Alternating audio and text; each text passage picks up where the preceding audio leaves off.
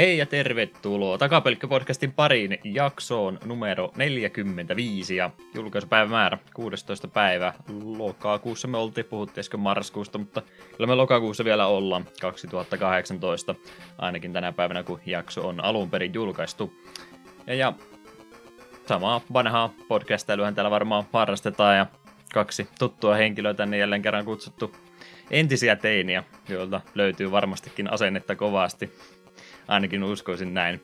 Toisessa päässä Juha, se on morfiini-aika, Lehtinen. Ja toisessa päässä sitten Eetu. Ah, vihdoinkin olen vapaa 10 000 vuoden jälkeen. Nyt on aika nauhoittaa podcastia, Hinkkanen. Nyt, nyt, nyt oli parhaat. Joka 5 kautta 5. Joka kerta vaan parane. Kyllä. Joo, mä tota, kattelin noita AVGn vanhoja videoita, tai ei itse asiassa uudempia, uudemmasta päästä nimenomaan niitä videoita. Sillä oli kans jotain Power Rangers-juttua siinä, niin sanoi itse James siinä justiin tuo, että it's morphine time, niin piti hetkeksi aikaa nauho pysäyttää, että sai naureskella rauhassa ja sitten jatkaa eteenpäin. Simppeli huumori on parasta huumoria.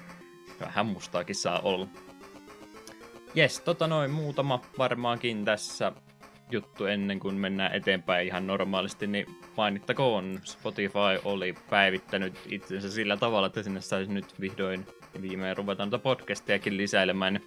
Sinne otettiin laitteja, sinne aika simppelisti saikin. Mä olin vähän huolissaan, kun mä kattelin sen noita tota, tota, ohjeita, että miten sinne lisätään niitä podcasteja, niin se jälleen kerran, no joka paikassa ne on justiin mainittu, että mistä voi upata ja minkälaista kontenttia. Siinä ei ollut sitten tätä meidän SoundCloudia mainittu ollenkaan, minkä mä oon uppinut on maksanut jo, niin ei ollut sitä mainittu, mutta kyllä se sitä kauttakin se sitten poimia. Itse asiassa tosi nopsaan tulee, ettei sen tainnut tuntiakaan pisempään mennä, kun se sieltä jo löytyi sitten, että oli simppeli ja kivuton homma. En nyt tiedä, onko tämä uutiskynnyksen ylittävä asia, mutta haluaisin sen nyt kumminkin mainita. Spotify tietysti on erittäin suosittu tota, tota, kanava ollut nimenomaan musiikin kuuntelu, ja ilmeisesti se on nyt aika paljon kasvanut sitten podcastinkin kuuntelukanavana, että hyvähän se nyt sinnekin on lisätä. Tämähän nyt ei teitä, koska te olette jo pitkään podcastia kuunnellut, mutta ehkä sieltä joku uusi ihminen sattuu löytö. Vähän epäillä, että meidän podcastia varmaan etusivulla tulee missään tapauksessa ikinä nousemaan, että en tiedä kuinka helppoa se on, mutta veikkaanpa, että se Puskaradio varmaan on se meidän markkinoinnin tärkein kanava. Mitenkä sulla ajatut tuon Spotifyn kanssa, onko sitä käyttänyt ihan näin muuta? Öö, mulla oli se puhelimessa joskin ilmasversio, en niin kuin maksullista tiliä ikinä tehnyt siihen. Hmm. Ja me käytin sitä siihen, että kun me tiskasimme laitoin musiikkia soimaan ja kun me käytännössä käytin sitä tosiaan silleen kerran kaksi viikossa ja pelkästään ju, just silleen kuuntelin sen hetken, niin koin, että minä käytin sitä tarpeeksi, että haluaisin maksaa siitä. Ja minä myös perustelin sen sillä, että se on ilmaisena niin surkea, koska niitä mainoksia tulee jatkuvasti, ja et pysty vapaasti valitsemaan albumia, minkä biisi haluat kuunnella, vaan sinun pitää valita koko albumi ja sieltä se ottaa niitä randomilla. Niin se on ilmaisena niin surkea, että me en suostu maksamaan siitä paremmasta versiosta. Mm. en tiedä, onko mun logiikka järkevä, mutta minä, minä en suostu tällaisen kiristämiseen, että mulle annetaan roskasoftia ja sanotaan, että maksa vähän, niin tämä on vähän parempi. Minä en suostu tähän. Enpä itsekään Spotifysta itse asiassa ikinä maksanut yhtään mitään. Silloin kun mä kaikki eniten musiikkia kuuntelin, se oli myös sama aika, kun tuli tietysti kitarihiroja ja rockbändiä pelattua, niin siihen aikaan vielä ihan se ikäisenä, eli tästä nyt on yli 10 vuotta, niin silloin vielä ihan ahkerasti tuli kuunneltua musiikkia, sellainen, niitä suosikkeja toki, ja sitten tuli uuttakin etittyä sitä kautta, ja justi tässä kohtaa tämmöinen striimaaminen ja muu, niin räjähti kumminkin aika paljon isommaksi, niin tulikin myös paljon uutta musiikkia löydettyä, mutta se oli jopa siihen aikaan, eli nyt puhutaan jostain 07-08 aikaa, niin silloinhan se oli mun mielestä se ilmainen versiokin ihan laadukas versio. Eihän silloin mun mielestä ollut vielä ihan samalla tavalla rajoitettu tuota ilmaiskäyttöä, että siinä ei mun mielestä ollut mitään näitä kuuntelukertarajoituksia eikä tuntimäärä, että siellä oli se Spotify Sami muistaakseni aina sulle kävi aina välillä jotain moikkaamassa, mutta se enempää siinä nyt ei ongelma ollut sitä ilmastakaan käyttää. Ja sitten kun musiikin kuuntelu väheni ja sitten Spotifyssakin rupesi tämä ilmaiskäyttö vähän hankaloittumaan, niin se nyt vähän luonnollisesti sitten jäi itseltäkin pois.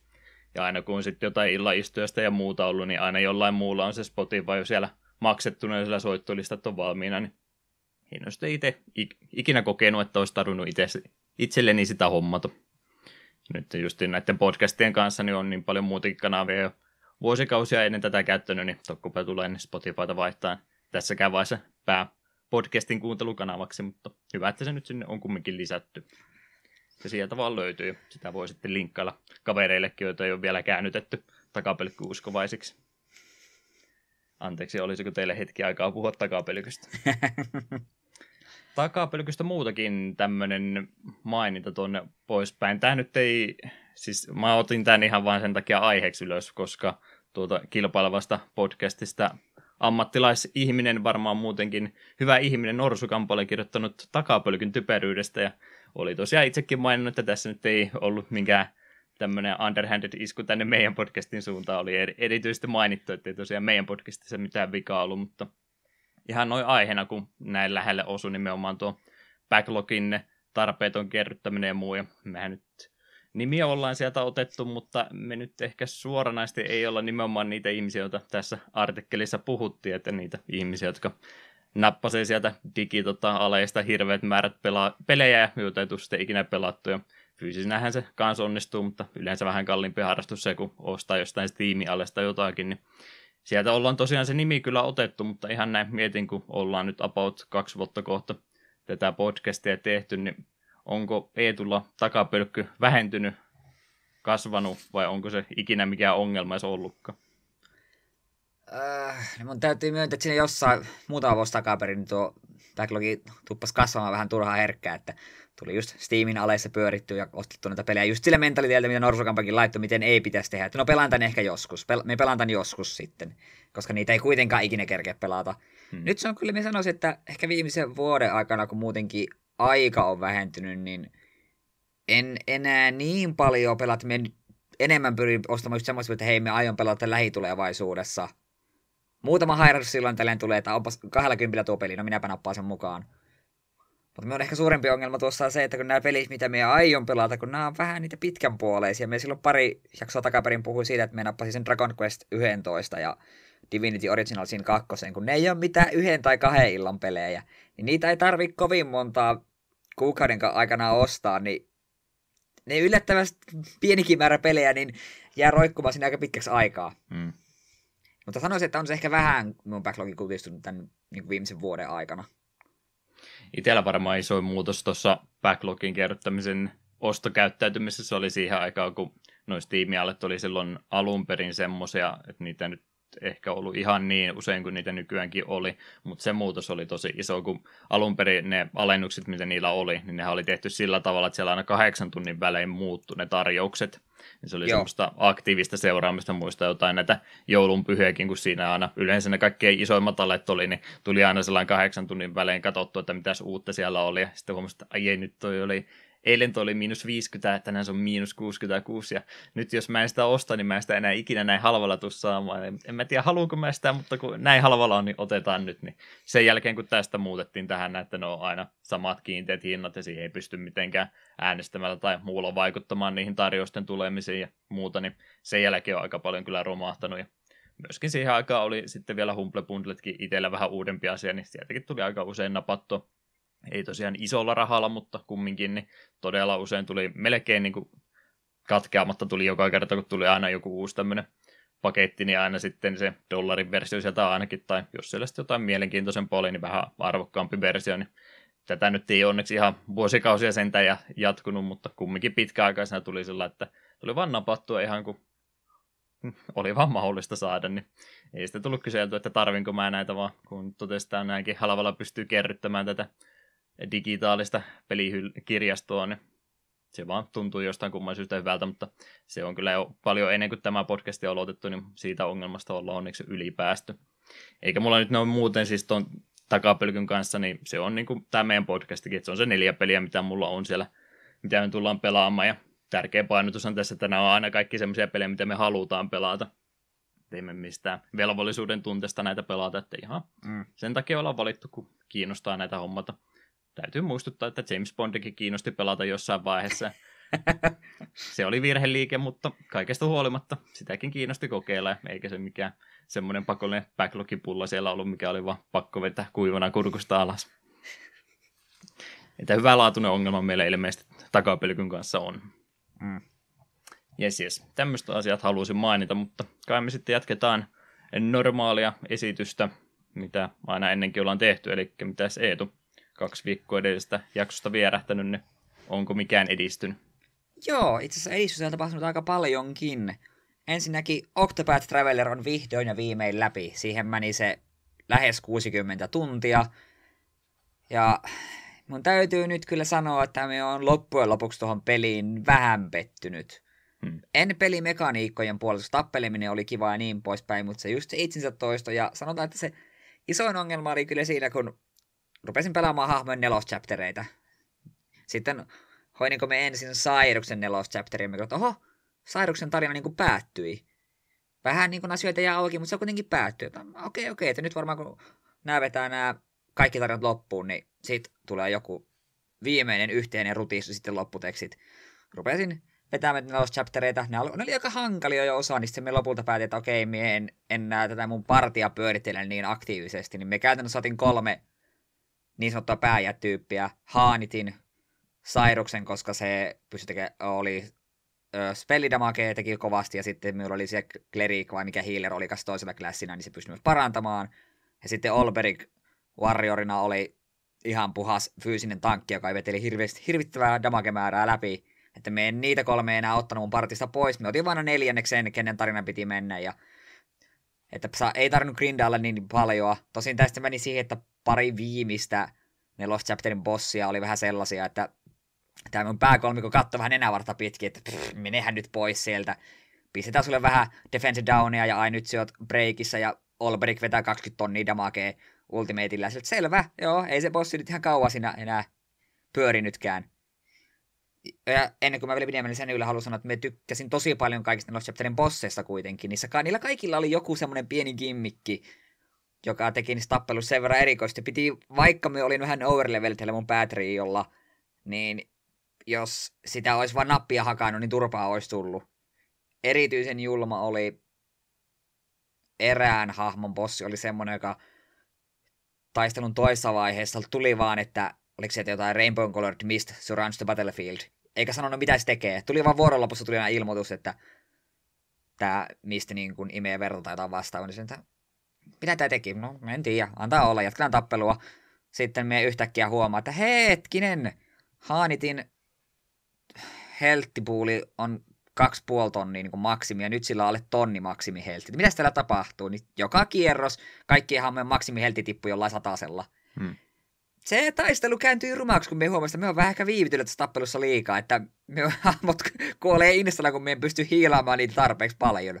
Se oli julma taistelu. Tokalla kerralla me tiesi, miten tapahtui, niin me olin vähän aggressiivisempi ja meni vähän helpommin. Hmm. Olin vaan samaan No, aika pitkälti joo. Mutta tykkäsin kyllä että kaikki nuo Lost Chapterin bossit, niillä oli joku pieni jekku, että niitä vastaan piti tapella vähän erikoisemmin. Mutta sitten viimeinen Lost Chapteri, vedin bossi alas, no niin, no niin, nyt, mitäs nyt? Lopputekstit. Hmm. Eli ei tullut nyt sitä iloista päätöstä kaikille Joo, mä olin vasta. Häh? Se, häh, mitä nyt tapahtuu? Peli loppu, ei ollut mitään enää niin tehtävissä. Sitten pieni googletus paljasti, että oli, on olemassa, kun teet pari sidequestia, niin sitten pääset niin sanottuun oikeiseen, viimeiseen dunkkuun, ja siellä sitten vähän niin kuin selviää, miten ne kaikki vedetään yhteen, ja, mutta vähän mitä katselin, niin olisi nyt grindata kaikki mun kahdeksan hahmot aika paljon korkeammille levelille, että mä olisin pärjännyt True Ultimate Final Bossille, niin sitten me todesin, että ok, eipä sitten. Luin Wikistä Loreen, miten nämä kaikki tuli yhteen ja kattelin videon sitä bossista ja oli, ok, eikä ollut tässä, kun en, en jaksa ruveta enää enempää panostamaan. Niin... Ja nytkin kun sen lopullisen päätöksen tietää, miten nämä kahdeksan hahmon tarinat liittyy toisiinsa, niihin vähän vihjailtiin niiden neloschaptereiden aikana, että pieniä yhtäläisyyksiä löysi, niin vähän on pettynyt.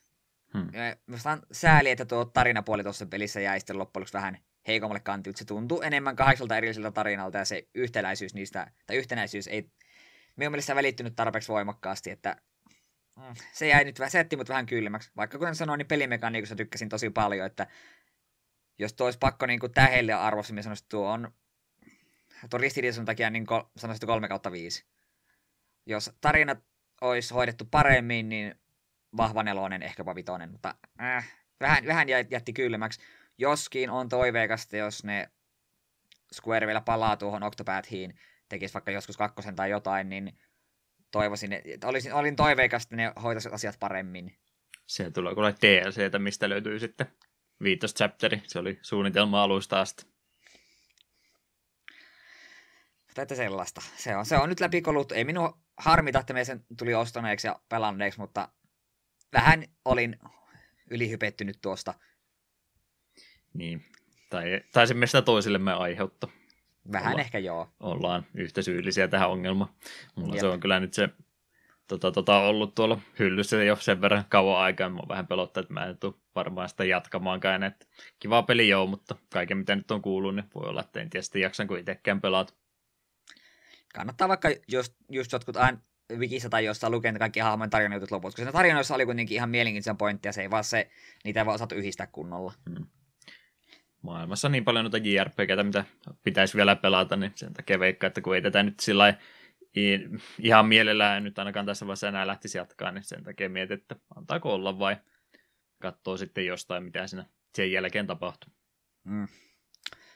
Mutta sitten iloisempiin asioihin. Joku nimeltä mainitsut henkilö vähän innostui tuosta Megaman 11 ja se innokkuus tarttui ehkä vähän minuunkin. On se ja... Niko Tuulinen aika vi- villimies. ei se ei tainnut itse asiassa olla innoissaan tuosta pelistä. Niin me, vähän, niin me kanssa vähän käsitin, en ole Nikon videota katsellut hetkeen. Mut, joo, kyllähän tuo Mega Man 11 aika piru hyvä peli oli. Me sen kahteen, kahteen päivään mätkin läpi. Olisi mä en yhdessä päivässä, jos olisi vähän aikaisemmin päivällä sen aloittanut. Ja tykkäsin kyllä tosi kovasti. Me sanoisin, että Juhalla tästä on varmaan vielä enemmän sanottavaa, niin mietin nyt tässä kohtaa sanoa, että tykkäsin tosi paljon. Pelasin sillä normaalilla vaikeusasteella sen läpi ja kattelin tubesta, miten tällä vaike- superhero vaikeusasteella, miten bossit eroaa. Ja näytti muutama bossi vähän ikävältä. Mm, niin, no ei se nyt mahdottomasti lisää tullut, mutta pikkasen kumminkin. Mm.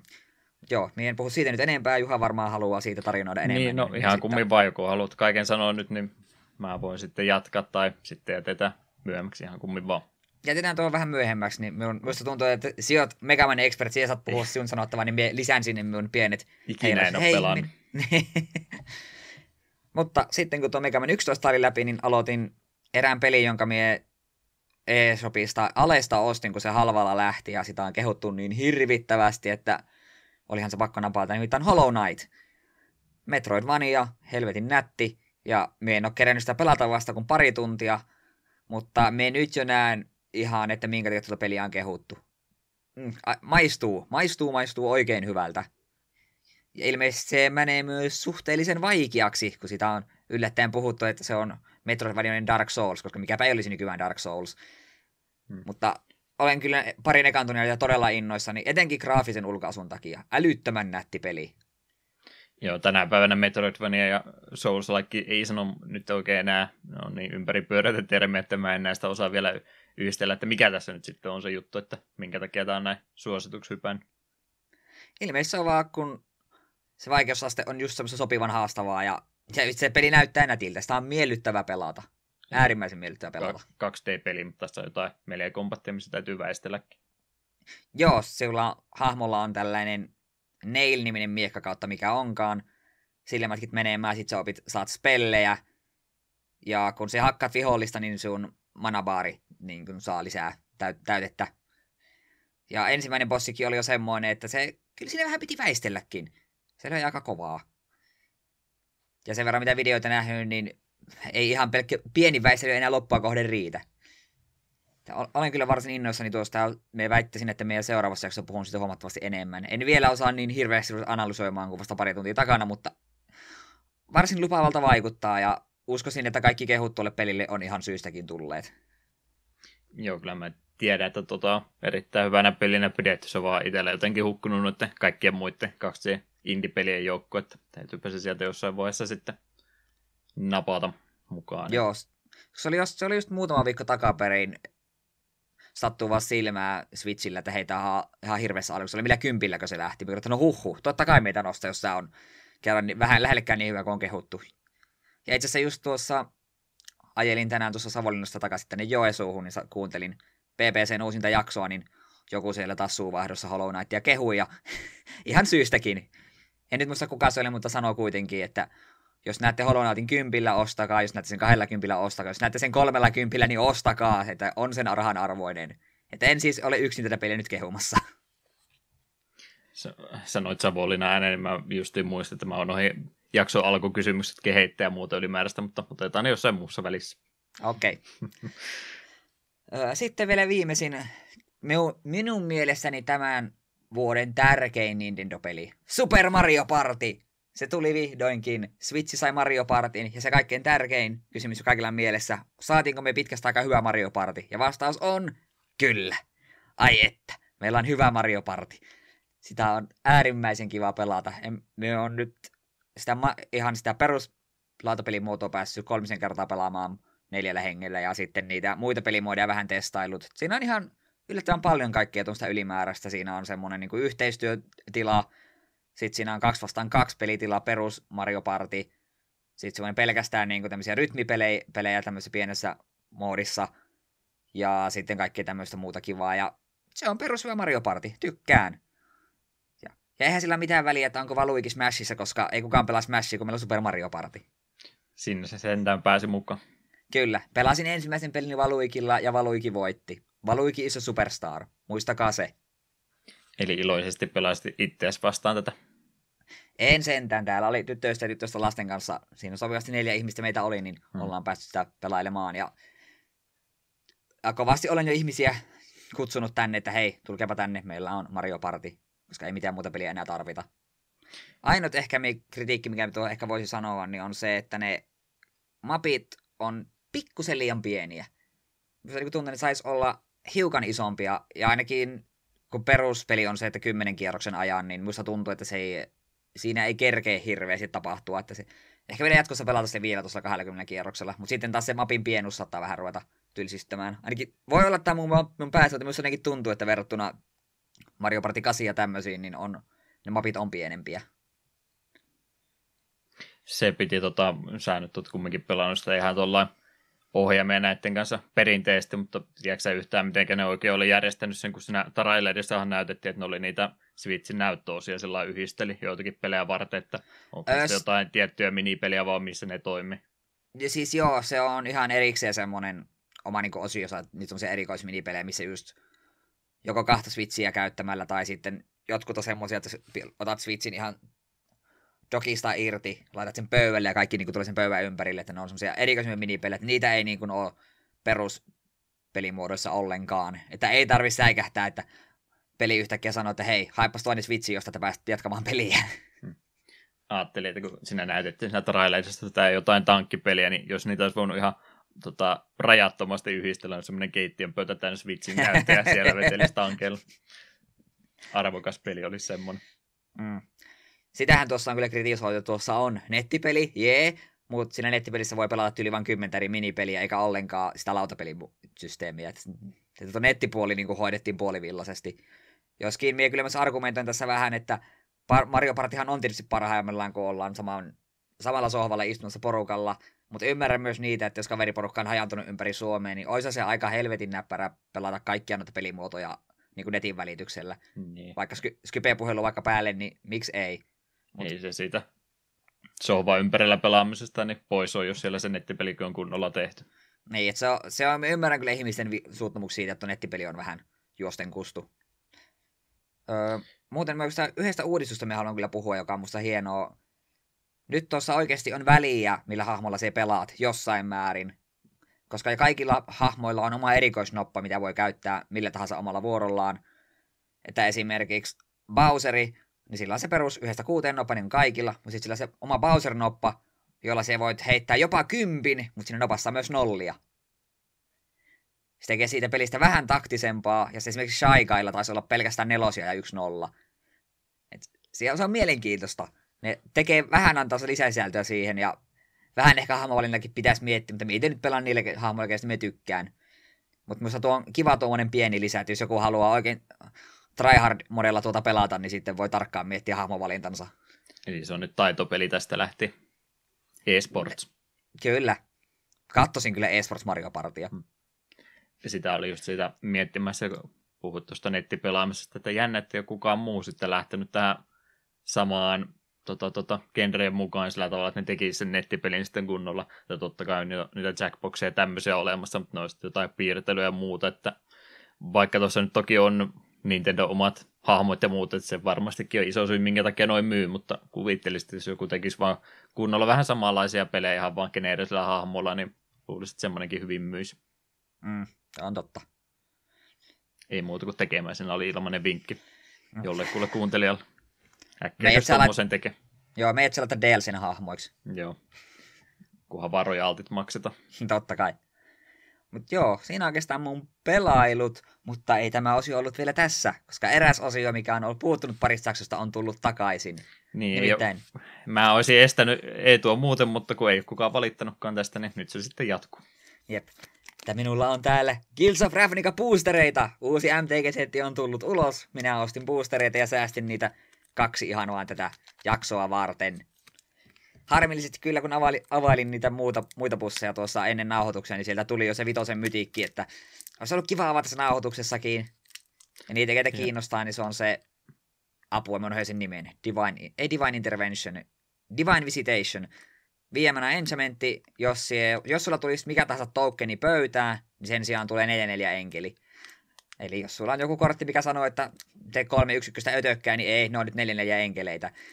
Se on token pakkaan aika sairas lappu, ja jos me ikinä teen token pakkaa EDH, niin se pamahtaa sinne välittömästi. Hieno lappu. Onhan siellä vielä arvokkaampiakin kortteja. Että On mietin, siellä. Onko, onko nähnyt siis semmoista fatpackista vai mistä nämä? Vai Ää, semmoista ostin ihan- boosterboxista nappasit? Joo, boosterboxista nappasin. Okei, okay. sitten voi olla, että siellä niitä myyttikkejä ihan mahdottomasti olla. Mutta ensimmäinen pussi, tai no, mones pussi nyt onkaan, mutta ensimmäinen, minkä nyt nauhoituksessa avaan. Tässä mun- on sama, samalla kun käyt kommoneita ja muita läpi, niin mikä nyt homman nimi on, kun Ravnikaan takaisin menty, että onko se vain sen takia, kun se oli niin suosittu setti, vai onko tässä nyt tarinallisesti jotain syytä, minkä takia sinne taas menty? tarinallisesti joo, Bolas juoni ikä, ikäviä asioita ja niin, ne ketkä nyt ei ole MTGn tarinaa seurannut, niin niillä nyt ei mitään sanoa, jos me rupean nimiä luettelemaan ja syitä, mutta ihan tarinallisista syistä sinne on palattu ja on porukka myös tosi innoissaan, koska sekä alkuperäinen Ravnica että myös sitten Ravnica on ollut äärimmäisen suosittuja. Niin, jos se taisi olla just semmoinen käänteen tekevä kohta, että siinä oli jo vähän aikaa ollut MTG alamäki siinä päällä, se iso alkusuosio jäljiltä, ja sitten just Ravnica olla sitten se vähän modernimpi Magic, mikä sitten taas rupesi noususuhdanteeseen nostamaan. Mm. Ja Ravnica itsessään hän on siis tällainen maailma, joka koostuu pelkästään Ravnikan isosta kaupungista, joka on jakautunut kymmenen eri kiltaan. Ja nämä killat vähän niin kuin kamppailee, että kuka, saa, kuka johtaa. Siellä silloin Return to Ravnikan aikaan, niin sinne tuli nyt rauha laski maahan, mutta nyt ra- asiat on taas vähän heikommin. Ja ne Mutta- killat oli aina kaksivärisiä, vai miten ne oli jaoteltu. Joo, kyllä, kaksivärisiä. Ja nyt katsellaanpa nyt unkommoneita. Ensimmäisenä on Beamslitter Mage, sinipunainen, eli siis Isset-kortti, kahden manan 2-2. Öö, jos instant tai sorceroi, targetoi Beamslitter Magea. Jos se kontrolloit kretua, johon se voisi myös targetoida, ja siihenkin käsit. Aivan, että jos se tähän kretuun targetoit jonkun buffin, niin sit se saat te- sen buffin tarkoitan myös jokin toiseen. Ehkä joku, joku pakka tätä käyttää. Sitten on valkovihreä Conclave, Conclave Guild Mage. Kahden manaan 2-2. Vihreällä täppäämällä antaa Kretulle Tramplen. Viidellä värittömällä yhdellä valkoisella täppäämällä tekee 2-2 Elfic Knightin, jolla on Vigilance. Nämä on itse asiassa tainnut jokaisessa Ravnica-setissä olla näitä Guild Mageja. Hmm. Tää, ja valkovihreä on Sele- Selesnia. Necrotic Wound, yhden mustan mana. Ö, Target kreatu saa miinus x miinus x vuoron loppuun, jos x on sen verran kretuja, kun sulla on haudassa. Jos se kretu kuolee, niin se exailataan eikä laiteta hautaan. Ai katos, täältä tuli mytikki. Hmm. Underreal, Underrealm Lich. Kolme väritöntä, musta ja vihreä. Zombi. An, öö, jos nostasit kortin, niin sen sijaan kato pakan päältä kolme korttia ja pistä yksi niistä käteen ja kaksi hautaan ja maksamalla neljä lifea. Underrealm Lichistä tulee tuhoutumaton vuoron loppuun saakka. Ja sitten se täppääntyy. Kaikki jotka, dekit, jotka haluaa pelata Gravea ja manipuloida, mitä sinne Graville menee, niin Apple haluaa, haluavat tätä lappua myöskin pelata. Se on itse asiassa to, tosi iso etu, että siellä saa ensinnäkin kolmessa kortista valita, minkä sotat käteen ja sitten kaksi vielä pistää hautaan. Hyvä lappu. Tällä saattaa olla jopa muutama euroa arvoakin. Mulla on semmoinen mielikuva, että tämä oli niitä. puolitoista euroa on Card Marketissa. Mä aina, niin. aina kun saa vailet, mulla on täällä, kato, nämä tietysti auki, että pääsee vähän katto. Mm. Ja, ei yhtä haittaa, tää tuli. Ää, Ländinä Dimir Kildgate tulee täpissä, tuottaa valkoisen, eh, valkoisen kuin sinisen tai mustan manan. Mm, ei hullumpi pussi. Litsi kelpas. Sitten meillä on vielä toinen pussi. Siinä kun availet, niin mietit, että tuo oli nyt toi areena niin ilmeisesti päässyt peittästä vähän eteenpäin avoimemmaksi, että onko yhtä napannut lähteä sitä pelaamaan. No, kyllä me sitä yksi päivä vähän pelaili ja sen verran, että me redeemasin sen koodin, niin sinullekin varmaan tuli sähköpostissa. Niin. Eli sen, kaikki, jotka oli Close Beta aikaan pelaamassa, niin sai kertakäyttöisen koodin, millä sai kolme planes, eri, erikoisartilla olevaa Planeswalkeria kokoelmaansa. En nyt muista, ketkä ne Walkerit oli. Olisiko ollut Teferi, Vraska ja kuka oli kolmas? En edes ole lunastanut sitä. Että... Joo. En muista, kuka nyt se kolmas oli. Mm. Enkä noista no, kahdessa takuuseen. Niin, ne on kyllä panostanut siihen äh, tota, mainostamiseen ainakin onkin verran, kun katson, että siellä on aika paljon noita Hearthstonein puoltakin striimaa, jotka sitä on vaan pelannut, niin nekin on sitten ruvennut tota vähän ainakin jonkin verran kokeilemaan. On se varmasti semmoisiakin, jotka sitä ihan mielenkiintoista muutenkin on pelailu, että vähän, vähän paremmin on mennyt kuin pelkäsi, että sitä ei kukaan kumminkaan rupea, mutta ainakin ihan lupaavalta näyttää nyt. Mm, toivotaan, että se saa nyt tuulta alle. Sitten taas toisen päkin Uncommonit, Guild Summit, kolmen manan Enchantmentti sininen. Kun tulee Battlefieldille, voit täpätä minkä määrän tahansa geittejä. Geitit on näitä äh, kaksivärisiä ländejä. Ja saat nostaa kortin jokaista geittiä kohdalla, mikä täppäsit. Ja aina kun geitti tulee Battlefieldille, nostat kortin. Ne. Keittejä, keittejä. Keittejä, keittejä. Nightwell Predator, kaksi niistä kaksi mustaa, kolme kolme vampyyri, lenturi, death touchi ja hexproofi. Aika, tää on semmonen kaveri, että me en halua joutua tabletilla vastaan draftissa. Neljämanan 3-3 lenturi on varsin hyvä. Sitten siellä on death touch, eli se tappaa kaiken, mihin se, mitä se tekee damakea. Ja sitten siellä on hexproof, että sitä ei voi tarkata jos pellillä tai abiliteille vastustajat. Tää on ikävä draftikortti. Mm, Enhanced Surveillance, hienosti lausuttu. Öö, kaksi manaa, sininen enchantmentti. Ah, tää liittyy surveilaamiseen. Tässä peli, öö, nyt on uusi ominaisuus Surveil. Se voit katsoa pakan päältä su- kortteja, esimerkiksi Surveil 2 voit katsoa kaksi, ja sitten valita niistä, että mitkä, olikohan se, mitkä menee pakan päälle ja mitkä menee hautaan, muistaakseen. Ja tää, vielä, tää sanoo, että jos se surveilaat, niin tää antaa sun survalta kaksi korttia lisää. Ja sitten jos se exailat tämän kortin, niin voit sekoittaa sun hautausmaan takaisin pakkaas. Ja Rarena on Emmara, Soul of the Accord, vihreä-valkoinen legendary creature, elf klerikki. Kun Emara ö, täpätään, niin saat tehdä valkoisen yksi ykkösen lifelink soldierin Hmm. Eli käytännössä kun te hyö, hyökkäät täällä, niin saat yhden yksi, yksi ykkösen lifelinkerin. Niin. Itse vasta katsoin jonkun EDH-peli, missä joku pelastaa komentajana ja se toimi yllättävän hyvin, kun sillä oli kortteja, millä se pystyi manipuloimaan sitä, että se ei tarvinnut hyökätä, vaan pystyi eri kortteilla täppäämään tätä ja tekemään aika paljon yksikkösiä. Että olisi se huonompikin voinut olla. Ja tuo litsi oli sen verran kiva, että ei haittaa, että yksi tämmöinen kesinkertainen rare tuli. Mm, mä oon ihan tyytyväinen näihin. Ja veikkaan, että koska sen verran vähän kuitenkin nykyään tulee pelattua, että nämä oli varmaan kaikki Kills of Ravnikan päkit, mitä me tuun ostaneeksi. Katsotaan sitten seuraava setin aikaa, mikä se ikinä nimeään kantaakaan. Enemmän availet pusseja täällä podcastissa, kun pelaat itse korteja. Niin, no kun, Voisi kuvitella, että kun muutti isompaan kaupunkiin, missä on oikeasti hyvät MTG-piirit, pelaa sinne, mutta kun ei aika ei vaan riitä ihmisellä. Julmaa se on. On se. Mutta joo, eikä siinä ollut tarpeeksi minun yksin horinaa. Niin heitetään pallo Juhalle. Mitä sinä olet pelannut? Heitetään vaan, mutta mä läpsäytän sen ilmasta ja mä blokkaan ja heitän ne alkukysymykset sitten tähän väliin. Okei. Okay.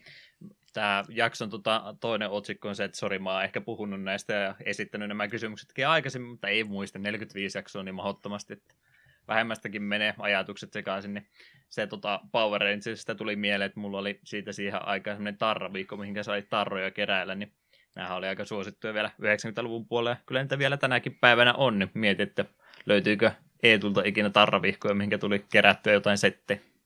Ei itse asiassa. En ikinä harrastanut tarrojen keräämistä. Et nähnyt niiden arvo. Eh.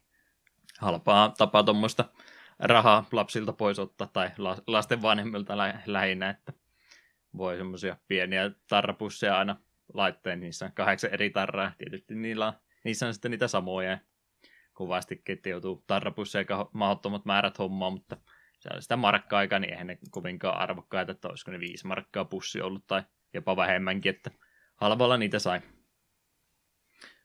Mutta halpaa semmoista hupia kumminkin siihen aikaan vielä. Lätkäversioitahan niitä kanssa oli ja kaikkea muutakin. Että kyllä niitä välillä aina tänäkin päivänä näkee, että taisi olla tuossa, oli noin futiksen kisat, eikö ne ollut tänä vuonna jotain? Mä huonosti kattelin, mitä siellä oli, EM-kisat vai MM vai mitä ne olikaan tänä vuonna. Oli mitä oli, niin siinä oli ainakin huomasin vielä, että kyllä niitä tarroja edelleenkin on, mutta ehkä ei niitä ihan yhtä paljon kuin silloin ennen oli. Ja siis toinen kysymys oli, että Power Rangersissa aina muututtiin näihin dinomuotoihin ja muihin robotteihin, niin mietit, että onko se tota, itäsuomalaiselle ei tule, niin jos olisit Power Ranger ja sulla tämmöinen olisi, niin olisiko se sitten joku Saimaan Norppa tämmöinen aiheinen se sun monsteri, millä ajelisit pitkin joen sun katui. Varmaan joo. Saimaan Norppa on aika hyvä muodonmuutos. Mm. Löllysin vaan. Talloista kaikki kerrostalot sieltä matalaksi. Vai mitä pahvi viidakkoja ne olikaan siinä japanilaisessa versiossa. Oletan, että tässä ehkä jotain TV-sarjat aikaa ollut, että ne ei ehkä välttämättä oikeasti kasvanut niin isoiksi. Näytti jotenkin muovisilta. Hyvä. Eli sitten mä voin ottaa sen pallon nostaa maasta vielä ylös, kun sen näin törkeästi pudotin maahan. Niin, niin siitä Megaman 11 varmaan enemmän. Eli mä hämmennyin kovasti. Mä olin jotenkin ollut siinä ajatuksessa, että tulee joulukuussa vasta. Mistähän mä tämä olin mieleen saanut. Se oli silloin tota, viime joulukuussa se paljastettiin, että se oli tulossa, että olinko mä siinä sitten kattonut, kun oli vaan mainittu, että tulee loppuvuodesta, niin ehkä mä olin saanut mieleeni, että se on sitten vasta joulukuu, kun tämä tulee. Mutta ei, se oli jo lokakuun puolella, kun valmiina oli, ja mä silloin sitä demoa pelaili sitä ennen, julkaistiin joku kuukausi vai montako viikkoa sitä ennen, ja siitä mä kyllä täällä podcastissakin puhuin, ja mä olin silloin vähän huolissani, että mitenhän tämä nyt suotta rupeaa tämmöistä ylimääräistä turhaa tuohon peliin laittamaan, ja nyt sitten kun pääsi kokeilemaan, niin herra Jumala, sehän toimi tosi hyvin, ainakin omasta mielestäni. Mitä se Eetu tykkäsi? Tykkäsin Käytitkö? kyllä kovasti. Kyllä Jonkin meitä... verran me puhuttiin, että ainakin speed tuli käytetty. Joo, se oli varsin näppärä. Power yritin alkuun käyttää, muuta tuli vaan todettua, että speed gear on siihenkin tarkoitukseen parempi. Hmm. Joo, nyt on tosiaan ne kaksi kierisysteemiä tuossa, no, eli muuten sama vanha Megamanihan oli, mutta kierit oli sillä, että speedin kun pistää päälle, niin tulee vähän kuin semmoinen bullet time moodi päälle, että saa pikkasen hitaammin ja rauhassa väistellä kaikki asiat, niin se oli erittäin hyvä varsinkin sitten semmoiselle, jotka ei ole Megamania pelannut, niin sitä tulee varmasti paljonkin käytettyä. Powershot sitten ampuu niitä vähän vahvempia kuteja ihan niin kuin näin vakiokuteina, mutta en kyllä myönnä, että itse sitä olisi hirveästi tarvinnut, että melkein se rämpyttämällä meni paremmin. Kätevähän se oli, kun se niitä robotmastereiden aseita käytti semmoisena vahvempana versiotona, mutta eihän minä niistä mitään tiedä, kun en minä niitä käyttänyt ollenkaan. No vähän mä kokeilin, mutta aika huonosti. Sillä mä en, mulla on nyt pienintäkään käsitystä, vaikka mulla on jo 20 tuntia on pelattuna tuota peliä, niin mä, mä en tiedä, mitä niillä aseilla tekee, koska mä oon vaan pasterilla vetänyt sitä, eli mä pelasin se normaala sillä, että lähdin vaan Blockmanin vetää eka, kun mä olin se demolla päihittänyt, niin mitä tässä nyt muuta, ja kokeilin sitä että ne, menee ihan tällä normaalilla vaikeusasteella pelkällä pasterilla, ja sitten sitä vaan huomesta, mä, peli meni läpi, enkä mä käyttänyt mitään aseita, niin no, nyt mentiin tällä tavalla se nyt ihan muutenkin, kun Pasteri Olni peruneja vetänyt vanhoissa Megamaneissa muutenkin, niin halusi sillä vetää ne robotmasterit sillä että oppiipahan ne patternit tässä nyt sitten saman tien. Kävihän se sitten sillä että tuli yleensä se yksi game over per kenttä vedetty, että ehti hetken aikaa näkemään, mutta se just niin kun oli se speed gear, niin pystyi sitä aikaa hidastaa ja katselemaan vähän rauhemmin. Rauhassa, että miten nuo asiat tuossa menee. Niin, niin, niin. Mun mielestä oli siis 11 kautta 10 tämä vitsi on jo käytetty, mutta joo, ei ehkä ihan 11. Mä pistän 9,5 kautta 10. On tuossa pieniä ehkä kauneusvirheitä saattaa olla ja vähän semmoista kierrätystähän tuossa, että just joku Bonesmanin kenttäkin, niin siinä on tota vähän vanhoista muustakin siellä, että se kenttähän on siis semmoinen, että siinä on niitä palloja, mistä se pomppii seinien kautta muuta, niin sehän on ollut jo parissa eri Megamenissa aikaisemminkin, ja bossien patternitkin oli monesti semmoisia, että okei, okay, tämä on käytetty jo pari kertaa aikaisemminkin, että sen kierisysteemin lisäksi niin ei ehkä justin kenttädesignissa ja kaikessa muussa ei nyt ehkä sitä monipuolisuutta ja uutta semmoista ihmeellistä niin paljon ollut, mutta eipä se mua haitannut, ja on se nyt ymmärrettävää 11 normaali Megamani-peli on ihan näin, näissä numeroissa pelkästään, niin totta kai siellä jotain samoja asioita rupeaa huomaamaan, että 2D-tasohyppely, niin tietysti ei pysty ihan niin kaikkia mahdollista tekemään eri tavalla joka ikinen kerta, että totta kai siellä jonkin verran samoja asioita tulee. Ja, ja graafisestihan se oli ihan nät, nätin näköinen peli ja mun mielestä toimii toimii tuon kanssa ihan hyvin. Ainoa, mikä sinne pikkusen haittaa, tämä nyt vaikuttaa ehkä minua ja kahta muuta ihmistä maailmassa, mutta se, että kun se on vähän enemmän animoitu, niin sinne ei pysty slaidista kääntymään saman tien ympäri, sen takia puoli pistettä pois. Mä, mä oon aika tarkka tämän kanssa. Joo, kontrollit ja kaikki muut tuota lukua ottamatta, niin ihan, ihan täydellisesti tehty, että erittäin hyvä Megaman pelihän tuo on kyseessä, ja kyllä mä se ehdottomasti sinne parempien joukkoon laittaisin. En parhaimmaksi Megamaniksi ehdottomasti sanoisin, mutta siellä hyvin niiden kannassa kumminkin. Mutta mut, sitä on nyt tullut siis tosiaan, en ole 20 tuntia pelannut sen takia, että meni niin kauan läpäistä, vaan kyllä se parissa tunnissa läpi meni, mutta vai sinne sitten hankalemmalla superhero-moodille, mikä on se vaikeus aste tuossa päällä. Ja rupesin saman tien sitä pasteronia harjoittelemaan. Mä silloin lupasin viime vuonna, että mä teen nelosen, vitosen ja kutosen. Ja mä oon käyttänyt tämän lupauksen täyttämisen noin 30 minuuttia ajasta. Ja tuli uusi mekamani, niin yhtäkkiä onkin tätä ihan innoissani pelannut, mutta joo, mä olin ihan paniikissa samaan tien. Superhero siis meinaa tässä sitä, että muutenkin on nostettu sitä, kuinka paljon vahinkoa kaikki viholliset tekee. Ja sitten se iso on vaikeusaste siinä, että siinä ei tule niitä helttidroppeja ollenkaan yhtään, mistä ne on kaikki otettu pois siitä. Että ihan sitä, kaikki helttidropit ihan pois? Ihan kaikki, ei, ei tule yhtään mistään. Eli... Jää pelaamatta Superhero minulta. Joo, no. Kyllä se siis menee, ja siitä ehdottomasti kaksi isoa peukkua ylöspäin Pasteronille ja pelanneille niille kahdelle muulle, jotka tästä asiasta välittää, niin sen pystyy läpäisemään ilman, että ei tarvitse rassiakaan yhtään missään käyttää, eikä tarvitse mihinkään lisäaseisiin vaihtaa, että sen pystyy alusta loppuun vetämään Pasteronille. Ja tämän takia mä ehkä tykästyin tähän peliin niinkin paljon, että se on aina joutuu selittelemään. Ja, siis vanhat Megamanit on pyro hauska vetää pelkällä Pasteronilla, mutta sitten siellä tulee niitä jotain kohtia Megaman kakkosessa Boopim Trappi, missä on pakko käyttää crash ja sitten aina joku tulee streamissa, että no ei tiedä mikään Pasteronilla, jos joudut asetta vaihtaa. Siinä vähän ote ohjaamista puristuu ja yrittää vaan naamaa näkkärillä pitää.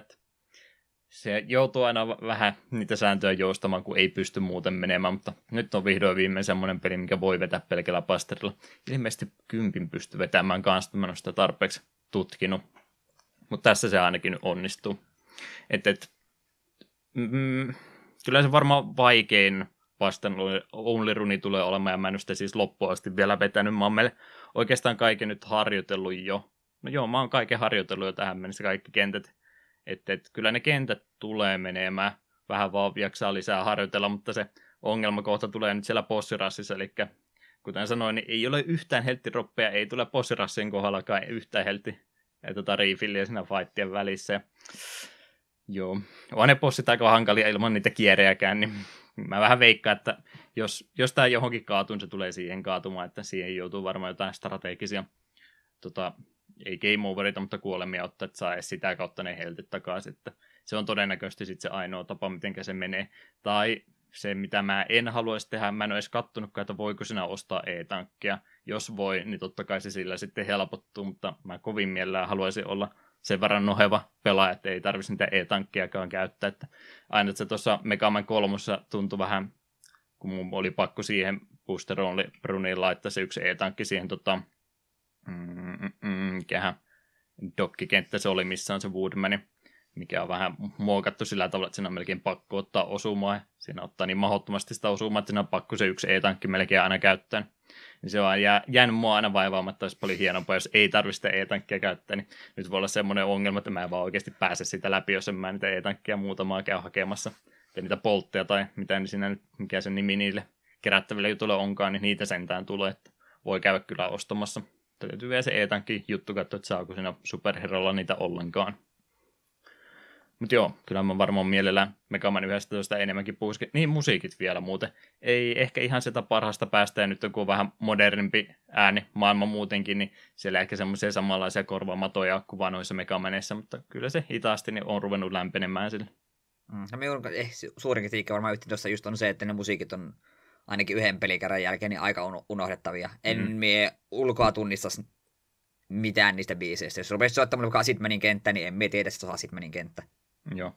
Fusemanin kenttä ja Vaili ykkönen ja ainakin teille jäi parhaiten mieleen. Kyllä siellä on muitakin hyviä, mutta joo, kieltämättä ei, ei samalla tavalla jää päähän soimaan kuin vanhat Megamanit. Että miinusta siitä ehkä voisi myöskin antaa.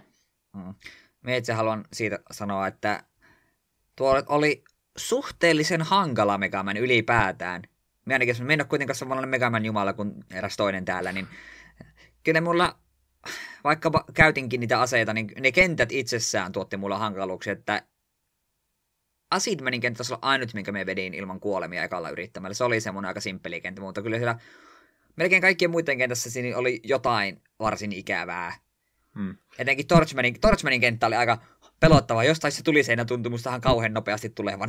No joo, se oli kyllä Torchmanin kenttä kimmikki on tosiaan se, että se tulee sieltä vasemmasta laidasta se tuli aalto, mikä sitten insta killausut, niin siinä kyllä kieltämättä ei ole hirveästi pelin varaa, että sinä yhden hypyn voi missata, mutta sitten toisen jälkeen se ottaa sut jo kiinni. Se taitaa pikkusen hidastella sen mukaan, missä kohtaa ruutua sä oot jo, mutta jos sä jonkun hypyn feilat kaksi kertaa, niin se on automaattisesti siinä sitten, että sitten se on jo kirinnyt sut kiinni. Joo, se on kyllä yllättävä, yllättävä ikävä. Olen mä oikeastaan ainakin osittain samaa mieltä, että kyllä se semi-hankala mekamani, että helpommat vaikeusasteet siellä on, ja onneksi on sitten kaikki nämä tämmöiset vähän halpamaiset jutut, eli siinä nyt hirveästi ei ainakaan peruskenttiä aikana niitä piikkejä ei ole, eikä sitten pohjattomia rotkoja ihan niin paljon kuin jossain vanhemmissa on ollut, eikä mitään tämmöisiä Quickmanin kenttäansoja, joka ei nyt mulle tuo ainakaan mieleen, että olisi missään kohtaa ollut, että mitään tämmöistä ikävyyttä kyllä ei onneksi ollut. Mm. Öö, ja no kentät tuli myös aika pitkiä. Se ei ole kyllä niin kuin ollenkaan niin kuin miinus. Se oli aika itse aika mukavaa, että niitä piti niitä ei voinut oikeastaan vaan damagerusota läpi. Siinä loppuu nimittäin henki keske. Kylläpä joo. Ja Ei. siitä taisi sekin sanoa, ja itse asiassa moni muukin on sanonut, mitä on katsonut, että Wailikenttiä on olla yksi enemmän. Kun siinä on kuin kaksi varsinaista Wailikenttää, sitten boss rush ja viimeinen pomo. Joo, vähän olisi ehkä toivonut lisää sisältöä tuosta, no, että se kävisi johonkin Megaman 4 verrata, mikä todella hyvä Megamani on, kun siinä just jo pitkät vaalikentät, tai siis hetkinen, anteeksi, ne Dr. Kossakin-kentät tulee ensin, ja se on niin jo pisempi pelkästään kuin mitä Mega Man 1 vailikentät, ja sitten siinä nelossa tulee vielä ne vailikentät, niin siinä mielessä olisi ehkä pikkasen enemmän toivonut se niin, no eihän sitä nyt voisi nyt loppupa yllättäen kesken, kun lyhyitä pelejä ne aina on, mutta vähän enemmän olisi ehkä pari kenttää lisää olisi tuolla kaivannut vielä, niin olisi ollut ehkä parempi paketti. Mm. Ihan noin paketin kokonaisuudesta 30 oli tuolla hintaa, että mikä oli mielipide tästä. Se on ainakin itselle se oli aika lailla ylärajoissa siinä, että 40 en olisi kyllä maksanut. Joo, 30 oli vähän sille suolainen. Me toisaalta kyllä, kun Switchille ostimme ja oli kertynyt niistä digitaalisista ostoista niitä kultakolikoita, niin me sain, käytin ne pois, niin hinnasta lähti 6 euroa pois, niin 24 eurolla. Hmm. Se oli musta ihan miellyttävä hinta sille, mutta oliko se alu 30 niin kuin ilman mitään, niin se on aika ylärajoissa kyllä tosiaan Megamanista. Vaikka hyvä Megaman onkin. Niin, no, sen takia, että se oli Megaman, niin sen takia oli valmis 30 maksaa, että jos tämä olisi ollut vain yksi indie platformerin muiden joukossa, niin ei maailmassa olisi 30 maksanut, että sen takia tässä nyt oli ehkä vähän sitä tunnettavuus lisää pistettyä tuohon hintaan, muuten 20 olisi ollut paljon parempi hinta. Mm. Öö, nyt kysyn tässä välisenä kunnolla, ootko kokeillut vielä niitä challengeja? Mä en ole vielä niihin koskenut. Mä vähän kävin kokeilemaan ja nimenomaan kun mä sitä Pasteronia halusin harjoitella, niin siellä oli semmoista ihan hauskaa lisähaastetta. Siellä oli muun muassa tota, semmoinen haaste, missä on kaikki viholliset otettu kentistä pois, mutta sinne on laitettu sitten ilmapalloja. Ja sinisistä, mä en muista nyt minkä väreä se oli, mutta sinisiin sai koskea ja punaisista tuli sitten aika ponsta, niin se oli ihan hauska semmoinen, että vähän kontrollien kanssa pääsi sinne sinuksi ja ehkä eri reittejäkin kokeilemaan, että yrittäisi niitä ilmapalloja joko kävellä läpi tai ampua niistä ja sitten yhtäkkiä siellä onkin lisää punaisia, että ei saa rämpyttääkään ihan miten sattuu, että täytyy vähän niitä kutejakin tähän eteen. Se oli ihan semmoista hyvää harjoitusrunia siinä. Oli siellä paljon enemmänkin niitä. Joo. Että täytyy vielä kokeilla muitakin. Joo, sitä ainakin mä oon käsittänyt, että siellä on joku vaikea, joku Dr. Lights Trial. Se on ilmeisesti aika, aika moni haaste tosiaan. Mm. En ole vielä katsonut, miten se menee, kun varmaan me ajattelin, että joku päivä voisi kyllä niitä jonkin verran testailla. Tuoskin tulen läpipääsemään kaikkia, tai ainakaan jaksa panostaa sinne, että voisi kyllä kokeilla. Ihan kivoja ainakin tuommoiset pienet lisähaasteet bossirasse siinä ei mun mielestä ollut mukana. Se on se, on se mun suosikkihaaste noissa kolleksioneissa ollut, niin harmi, että sitä ei nyt sitten tullut. Hmm. Harmillista muuten. Tuossa olisi voinut hyvin hyödyntää sitä, mitkä oli noissa X-kolleksioneissa. nuo, nuo kahden bossin haasteet.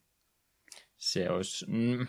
Toisaalta miten, miten nämä, toisaalta nämä on kyllä nyt vähän rakennettu sillä tavalla, että näissä ei oikein hirveästi ole pelivaraa kahta laittaa kyllä Niin, okay, me, me just rupesin miettimään, Blockman muuttuu isoksi ja samaan aikaan Bounceman pomppimassa, niin siellä loppuu tilaa kesken aika äkäse. Mm. Joo, okei, okay, ei se toimiskaan, unohtakaa koko juttu.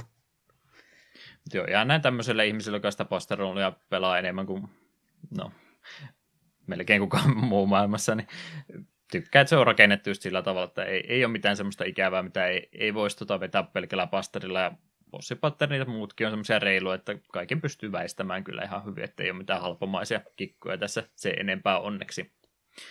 Mutta joo, ei varmaan Megamenista tarvitse enempää, eikö sinne ole ihan tarpeeksi tullut ja ei tarvitse nyt bonusjaksoa sen takia tehdä. Mm. Voidaan sitten re- retrospektiivit tehdä bonusjaksona joskus, niin lisätään siihen tämä. Jep, odotellaan sitä päivää, kun sä rupeat speedrunnaamaan tuota. Niin, se riippuu nyt, täytyy vielä aika paljon sitä bossirassia harjoitella ja bosseja ylipäätänsäkin. Ne on tosiaan superherona, niin ihan montaa hittiä ei voi ottaa. Kahdeksan kun pitäisi putken vetää, niin se on kyllä aika paljon pyydetty. Joo, ja ne osa on aika hankalia. Torchman on hui hui. Hui hui, mikä pomo. Joo, no se oli varmaan mitä mä eniten pelkään. Kyllä se pikkuhiljaa kun rupeaa kaiken menemään. Refleksit on vaan kunnossa eikä turhaa hypiä, niin sitten se menee kyllä. Siellä on jopa mun mielestä vähän vaikeampikin olemassa. Ja varsinkin se, kun tosiaan mä en ole, niitä kierrejä käyttänyt, niin kun Acid Mani, kun se lähtee speedgearin kanssa, niin se vaatii aika tarkkaan, kun tiedät, siihen pystyy siinä vaiheessa vahinkoa tekemään, mutta ah, se, totta. se on mahdollista. Joo. Olen treenannut. Ah, itse asiassa voisin vielä yhden välihuomioon tehdä, kun se, se tosiaan niitä robotmastereiden aseita käyttänyt ollenkaan. Niin, sitä en niin, osannut niin. sanoa, että kuinka tarpeettomia ne on. Minusta ne suurin osa oli aika kivoja. Kyllä me niitä, jos no bosseja vastaan niitä käytiin ja sitten tiettyjä käytin. Niin Blockmanin ase oli varsin näppärä, jos vihollinen oli vähän hankalassa paikassa. Sillä sai tapettua ne pois. Ja Acidmanin shieldi oli muutamassa kohtaa äärimmäisen näppärä.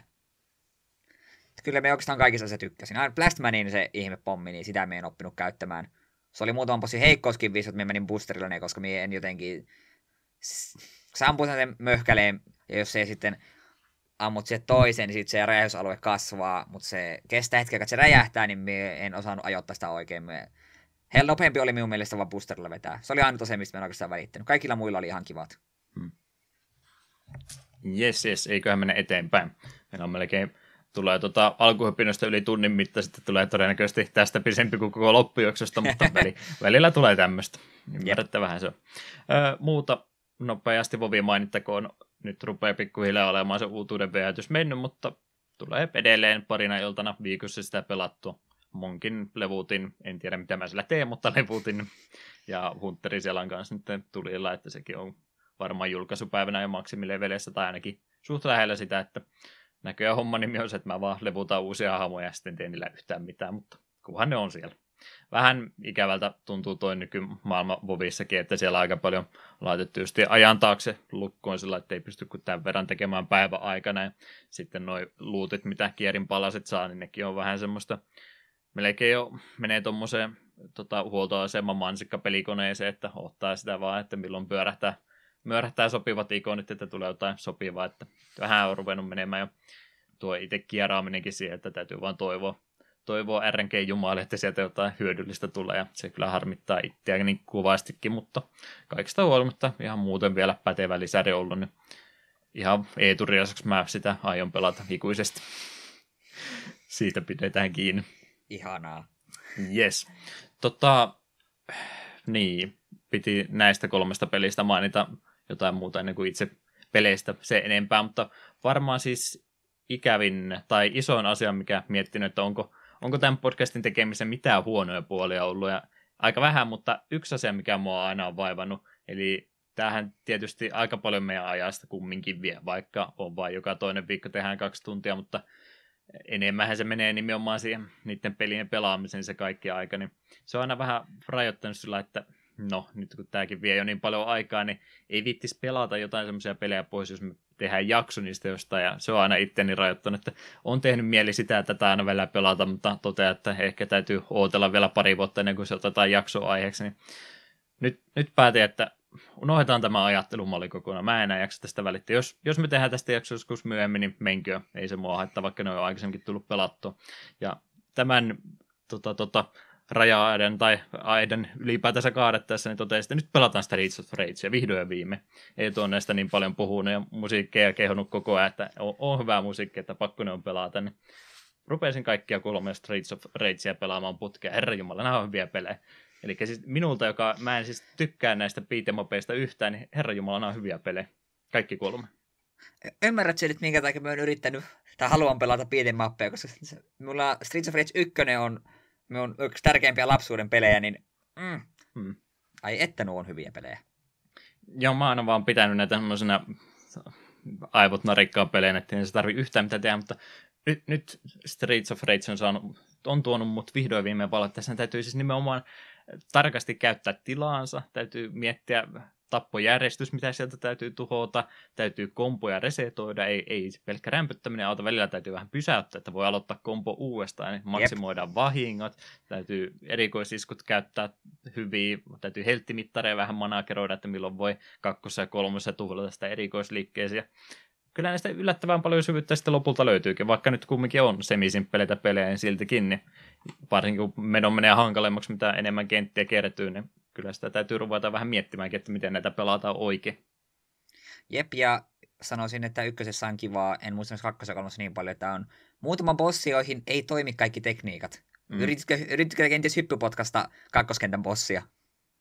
Mikä se oli siinä? Se ky- kynsijätkä huito. Kyllä mä, joo, no dive kickihan on tietysti se paras peliliike mapeissa ja tappelupeleissä aina, että joo, se, mä en oikein ymmärtänyt ikinä, että miten se piti mennä oikein, mä aina tuullasin sen bonusoseen siihen ja sitten lähinnä vaan meni iholle ja toivot, että se kuolee ennen kuin minä kuolen. Joo, koska ne, jotka ei tiedä, niin kakkoskentän bossia yrität hyppypotkaisen, se tekee semmoisen hemmetin liukumisväistöliikkeen ja tulee vetämään sinun naamaa.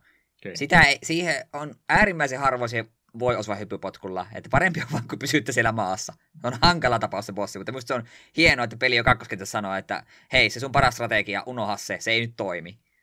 Okei, se voi olla sitten syy, minkä takia se niin hankalalta tuntuikin. Toinen vaikea, mikä noissa peleissä on ollut, niin on se yksi tota, rakettireppu jätkä, että sillekään mä oikein kunnon strategia ikinä keksin.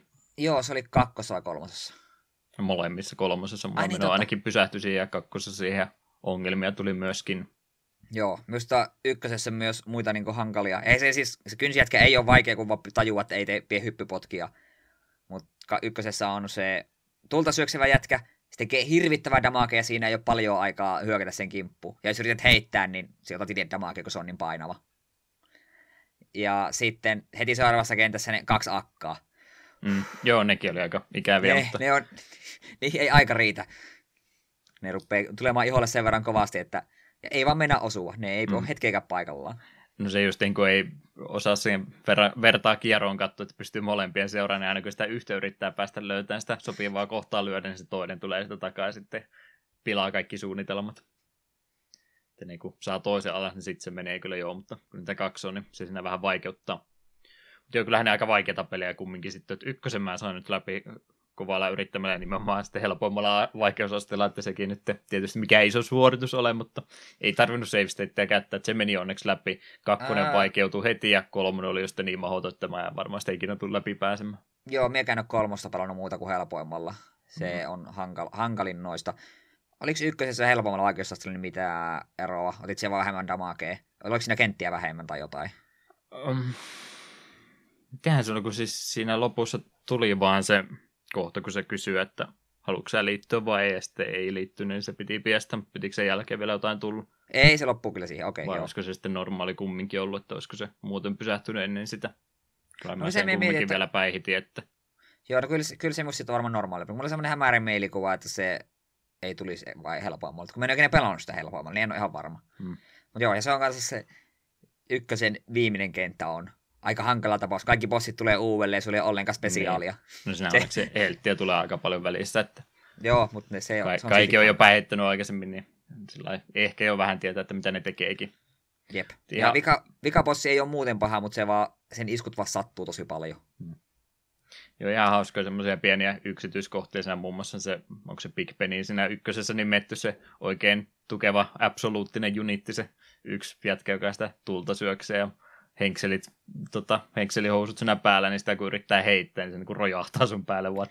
ei, ei nouse, ei vaan Joo, nouse ei. Mille. Ei kannata heittää sitä ollenkaan. Joo, ykkönen, vaikka ei ollutkaan graafisesti yhtä nätti kuin kakkonen ja kolmonen, me sitten tietysti vielä siitä pikkusen paremmaksi pisti, niin mä me jopa ehkä sanoin, että se ykkönen silti parhaiten itselle, itselle maistui. Kakkonen oli myös tosi hyvä. Kolmonen oli vähän sellainen, mm, no vielä menee, mutta oli ne edelliset parempi.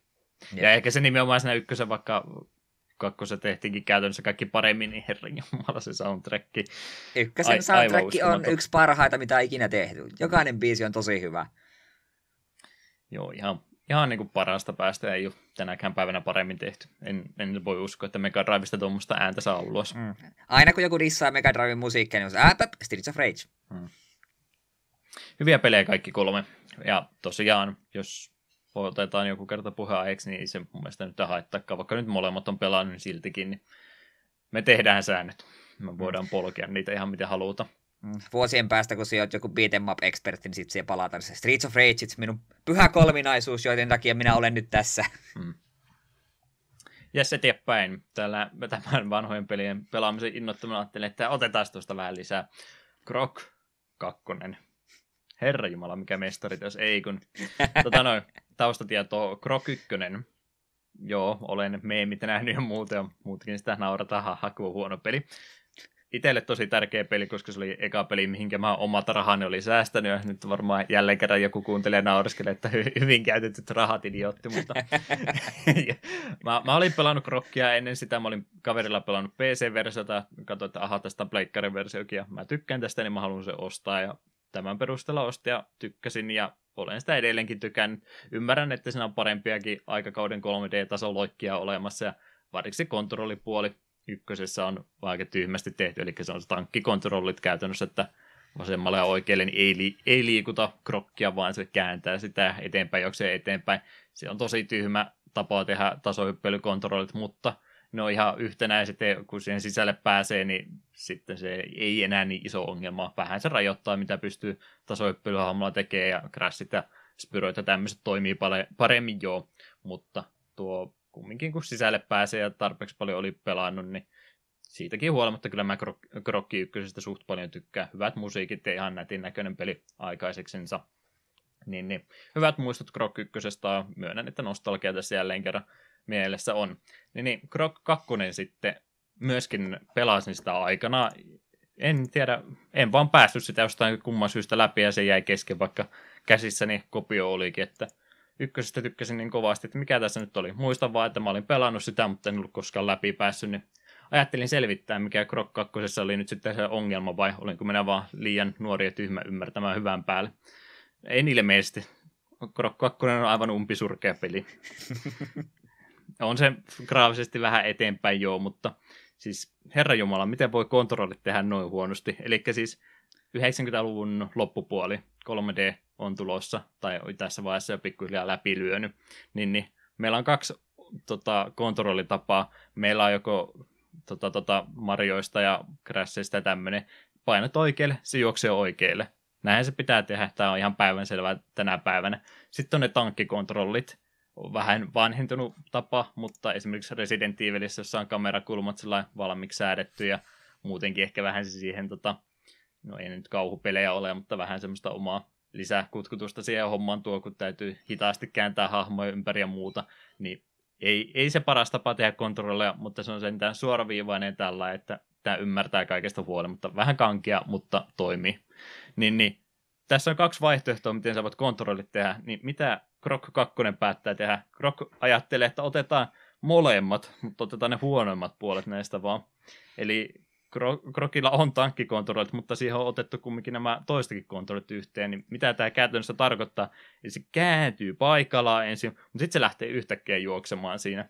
Eli se on niin puoliksi tankkikontrollit ja puoliksi normaali tasohyppely 3D-kontrolli. Niin, niin tämä on aivan uskomattoman kamala tapa, kun sun pitää tehdä tarkkoja hyppyjä. Sulla on semmoinen krokin kokoinen platformi, missä sun pitäisi kääntyä vaikkapa se 180 astetta, niin se kääntyy ensin 90 astetta ja sitten se lähtee juoksemaan suoraan laavaan, että terve vaan minä lähden tuonne noin nyt, että en käänny enempää. Että sitten siinä vaan täytyy jäädä oottelematta, kamera kääntyy sun mukana ja sitten voidaan taas kääntyä pikkasen lisää, niin aivan uskomatonta, miten tämä on voitu näin reisille tehdä. Ei, Krok 2 ei jatko. Älkää pelatko ikinä. Se on tämän, päivän, tämän päivän jakson opetus. Ykkönen on ihan ok, kun pääsee kontrolli yli. Kakkosta ei voi anteeksi antaa ikinä. Ehkä kakkonenkin hyvä peli, jos pääsee kontrollien yli. Ei, ei, ei noista pääse yli. Tuo on ihan mahdotonta. Olisi, edes, olisi ne vanhat kontrollit pitänyt edes, niin sitten olisi homma toiminut, mutta tämä nyt on aivan kamala yhdistelmä, kun se tulee kesken kaiken vaihtaa sitä kontrollisysteemiä. Eteenpäin. Muuta vanhaa tuttua, mitä kattelin, niin Angry Video Game Nerdi varmaan kaikille kuuntelijoille tuttu. Itekin kattelin tosi ahkeraan silloin aina heti, kun uusi jakso tuli, niin piti se kattella ja varsinkin nyt miettii, mitä tota, siihen aikaan, mitä se YouTube-laatu oli, niin erittäin paljon laadukkaampaa tuotosta hän, James Rolfe, Rolfe, Rolfe, Rolfe, Rolf, joo. Rolf, mm. Niin hyvää materiaalia ihan ykköspäivästä asti on tehnyt ja aina vaan paremmaksi. No, ei, niin. No, laadukkaampaa väittäisi, että kumminkin on myöhemmin mennyt. Niin, niin siinähän tapahtui se, kun se rupesi sitä elokuvaa silloin aikanaan tekemään siihen rahoitusta keräämään ja muuta niin eihän se elokuva mikään hyvä ollut, jos ihan rehellisiä ollaan, mutta mä olin vaan kumminkin iloinen hänen puolestaan, kun kumminkin on, tota, mitähän se nyt oli, leffapuolta kumminkin koulutusta käynyt ja muuta, ja filmi tämmöinen nörtti myöskin peliä ohella, niin oli ihan iloinen hänen puolestaan, että hän sai rahat, että pääsee sen oman unelmansa toteuttamaan tässä, vaikka lopputulos nyt ei mikään kovinkaan kaksinen ollut, niin saipaan tehtyä se elokuva, niin se kärsi kumminkin se YouTube-puoli sitten häneltä kokonaan, että se ehtinyt sitä elokuvaa tekemään samaan aikaan kuin niitä sarjoja, niin siinä oli aika monen vuoden tauko sitten se aikana, että se ei tullut oikeastaan vuodessa kuin ehkä yksi tai kaksi jaksoa. Niin, niin siihen samaan aikaan myöskin itsellä sitten se kattominen loppu, että siellä tuli sitten se Mike oli se toinen jätkä, joka kävi siellä sitten vähän paikkaamassa välillä ja sinne tuli sitten jotain sivuohjelmaa ja nythän siellä on sitten myöskin tullut ihan tämmöistä Let's Play-henkistä Jameson äh, Mike Mondays ja myöskin aika paljon välissä tullut, mikä okei, okay, kyllähän nyt kaksi mukavaa henkilöä on, mutta kun samanlaista sisältöä on jo nettipullolla niin paljon, niin ei sitä jaksaisi heidänkään puolesta katsoa. Niin, niin. Ajattelin nyt kumminkin, että kun on aika paljon taukoa ollut hänen katsomisestaan, niin kattelin ne kaikki Video Game Nerdin noin uudemmat jaksot viimeisen kolmen vuoden ajalta, mitä nyt ei mahdottomasti ole, joku parikymmentä jaksoa, mutta kumminkin, niin oli palannut näköä juurillensa ja ihan on semmoista perusvarmaa juttua tehnyt, mitä ne vanhatkin jaksot oli, että ei nyt välttämättä enää ihan niin paljon kiroilla ja samoja juttuja enää heitä. Ei ehkä ihan hyvää, ettei nyt samaa materiaalia koko ajan, mitä on viimeistä 12 vuotta tai 14 vuotta, kuin ekaasta jaksosta jo aikaa, niin ei ole ihan, ihan samaa juttuja entä sentään koko ajan pyöritä, mutta väittäisin kumminkin, että nuo ihan uusimmat jaksot, mitä hänellä on, niin ne on vielä tosi hyvää katteltavaa, että on mielestäni päässyt siihen vanhaan, vanhaan juttuunsa kiinni jälleen kerran hyvin, että siellä tulee nyt paljon säännöllisempi niitä jaksoja ulos, että suosittelen kyllä kaikkia muitakin, jos on aikanaan tullut katsottua, mutta jätettyä sitten pois, niin hyviä jaksoja on noin kaikki uusimmat tullut, mitä tuossa äsken läpi kävin. Ei sillä liikaa niissä yritä. Mm, pitäisi varmaan itsekin mielellä silloin aikoinaan vuosia takaperin. En muista, mitäköhän jakso oli silloin uusia. Niin kun rupesin katsomaan, niin katoin kaikki. Ja aina sitten, kun uusi jakso tuli, niin olin innoissani. Ja varmaan samoja aikoja, joskus se, niin kuin sekin sanoi, että se leffa kun rupesi tulemaan, niin sitten se vähän jäi. Silloin tällöin on katsonut uuden jakson. Ja siinä jossain kohtaa en tykännyt niistä uusista jaksoista yhtään. Oli se, äh, ei, ei jotenkin enää sytyytä. Eikä ne vanhat jaksot enää sillä tavalla naurattaa. Ehkä siinä jossain määrin oli ehkä maku muuttunut, mutta välillä on käynyt mielestä, voisi sanoa välillä vilkasta, että näitä uudempaa tuotantoa hyvää ne mielestäni on. Muutenkin sillä arvostan miestä kovastikin, kun teki silloin, kun kukaan muu ei jaksa mitään efforttia laittaa, niin teki jo siinä vaiheessa hyvin, ja varsinkin sitten, kun se on nimenomaan ihan hahmoa pitänyt hahmon, että muuten on ihan oikeasti mukava ihminen verrattain nykyisen striimaajakuntaan, mitkä sitten on sitten, niillä on se tota, rooli olla semmoisia mulkkuja, ja sitten on oikeastikin myöskin aika lailla niitä samoja roolihahmojensa, että James on sentään osannut pitää tuo roolihahmonsa ja oma elämänsä ihan erillänsä. Ja nykypäivän striimaat ei kaikki, ei ehdottomasti, mutta ne sitten on ehkä jo niitä omia roolihahmoinsa itse. Että, että siinä mielessä hieno mies. Yksi vielä äkkiä no, saa mainitsen, mitä ei tu, NGE tarkoittaa. Niin onkin siis Evangelion. Joo, sen mä halusin myöskin, kun mä kovasti haluaisi jotain animaatiota katsella, mutta kun ei noista uusista tunnu olevaa yhtään mihinkään, niin katsellaan sitten niitä vanhoja klassikoita, eli 96, 97 taisi alkuperäistä Evangelionit tulla, niin kattelin kaikki 26 jaksoa tuossa äsken pois, ja sitten tuo mikä 2007 taisi alkaa se Rebuild-elokuvasarja, mistä nyt neljä elokuvaa pitäisi tulla, ja kolmos tuli 2012, ja seuraava tulee sitten varmaan joskus. Piti jo tulla aikoja sitten, ja nyt ilmeisesti 2020 seuraava tähte, tähtäys, että milloin se tulee ulos, niin tota, tota, onhan se aika mahdoton sarja. Monet sitä pitää varmaan yliarvostetuimpana animaatiosarjana ikinä, mutta nyt kun mä sen uudestaan kattelin näin aika paljon vanhempana kuin mitä mä sen ensimmäisen kerran näin, niin näin, niin kyllä mä edelleen sanoisin, että toi yksi niistä parhaimmista sarjoista, mitä on ikinä tehnyt. Ainakin itselle se kolahtaa sen verran hyvin, vaikka tosiaan paljon paremmin toi toimii, jos sä kattelet se alle 20 kuin nyt 30 mutta kumminkin, niin, niin ikinä en halua sanoa, että pelaat tätä ja katsot tätä, mutta jos nyt yksi täytyy valita, niin kyllä mä melkein kelle tahansa tätä haluaisin suositella, että jossain vaiheessa, jos on jäänyt tämmöinen merkki, paalu, animaatio osalta katsomatta kuin Evangelioni, niin pistäisin kyllä ihmisen katsomaan. Joo, minun täytyy tunnustaa, että me en ole Evangelionin katsonut kuin yhden jakson joskus. Mielestäni tuli, tuliko se telkkarista joskus aikoinaan? Hämärmin jollain, oudolla, jollain oudolla kanavalla. Niin, no suosittuhan se, että kyllä se varmaan jossain vaiheessa jossain kanaalilla on ehkä ollut tai jotain tämmöistä, mutta... No, hämärä meillä jossain on ollut ja just jonkun jakson vai puolikkaan katoin. Hmm. En ole kyllä ihan sellaisen, se varma, mutta on mulla aina ollut mielessä, että tämä varmaan pitäisi joskus katsoa. Me on vaan käsittänyt, että tuo on vissiin aika monimutkainen tapaus, että se ei ole kovinkaan yksinkertaista meininkiä. Niin, sen takia tuota on vähän semmoinen tota, saanut sen maineensa, että toi menee ehdottomasti aika pitkälle sitä. Mä oon 14 vuotta vanha ja tää on tosi diippiä sittiä osastolle, mutta siltikin niin on, on se hyvä sari. Älä kuuntele muita, kuuntele minua vaan. Minä kuuntelen sinua. Pitää, mm. Kyllä me joku kerran sen saa aikaisesti katsottua, kunhan se olisi aikaa. Niin. Raskas sarjahan se sinänsä on ja kaikki hahmot omalla tavallansa enemmän tai vähemmän rikkiä, niin vaan kaikki naureskelee päähahmosta, että se nyt on aika monen väsykkä, mutta joo, jos nyt 14-vuotiaana pistettäisiin tuommoista tota, tota, tuhokonetta ohjastamaan, mikä sitten on, no ehkä ihan perinteinen mekki kumminkaan, ja siellä tulee sitten raamatullisia enkeleitä sua suolestamaan elävältä, niin ehkä sinä saattaisi myöntää, että itsekin ehkä vähän traumatisoituisin. Mutta joo, semmoinen tärkeä sarja, niin toimi uudelleen katselukerta, nyt kun kävin sen tuossa äsken läpi. Koukutuin jälleen kerran. Ootellaan sitä uutta sarjaa. Niin siitä elokuvista vielä, että se on siinä mielessä myöskin erittäin mielenkiintoinen tapa tehdä noita elokuvia, koska sehän markkinoitiin silloin, kun se eka osa tuli, että tämä on niin uudelleen kerronta tästä elokuvasarjasta. Niin, niin se eka elokuva oli aika lailla yhden suhde yhteen sen alkuperäisen sarjan kanssa, mutta siinä oli pari semmoista omituisuutta, mitkä käytännössä niin kuin, miten mä nyt oikein selittäisin ilman, että mä spoilaisin liikaa. Eli sarja oli alun perin 26 jaksoa, mutta ainakin se, miten mä oon ymmärtänyt, niin se, niitä loppu budjetti kesken, että niiden kaksi viimeistä jaksoa, niin ne nyt meni sitten jo vähän semmoiseksi, tota, piti niinku kierrättää kierrättää materiaalia, mitä jo aikaisemmissa jaksossa oli, ja se oli vähän niin kuin semmoista pään sisäistä monologia. Toivottavasti tämä ei ollut liian iso spoileri, mutta kaksi viimeistä jaksoa aika surrealistisia jaksoja. Sitten tuli puolitoista vuotta myöhemmin se End of Evangelionin eka, tota, tai siis oma elokuvansa, mikä oli niin kuin vaihtoehtoinen loppu sille sarjalle – mikä piti ratkaista ongelmia, mutta sekin on aika raskasta katsottavaa ja se on ihan K18 elokuva, että siinäkin asioita tapahtuu. Niin, niin sitten tämä uusi elokuvasarja oli käytännössä niin uudelleen kerronta tälle 26 jakson plus elokuvan sarjalla. Että, että se niin kuin uudestaan uudelleen animoitunut ja vähän semmoinen helpompi tapa niille, jotka sitä alkuperäistä sarjaa nähnyt, niin pääsee siihen hommaan mukaan. Niin, niin eka elokuva tulee ulos, niin se on käytännössä uudelleenkerronta, mutta pari omituista asiaa on vähän niin kuin samalla tavalla kuin siinä ekassa sarjassa.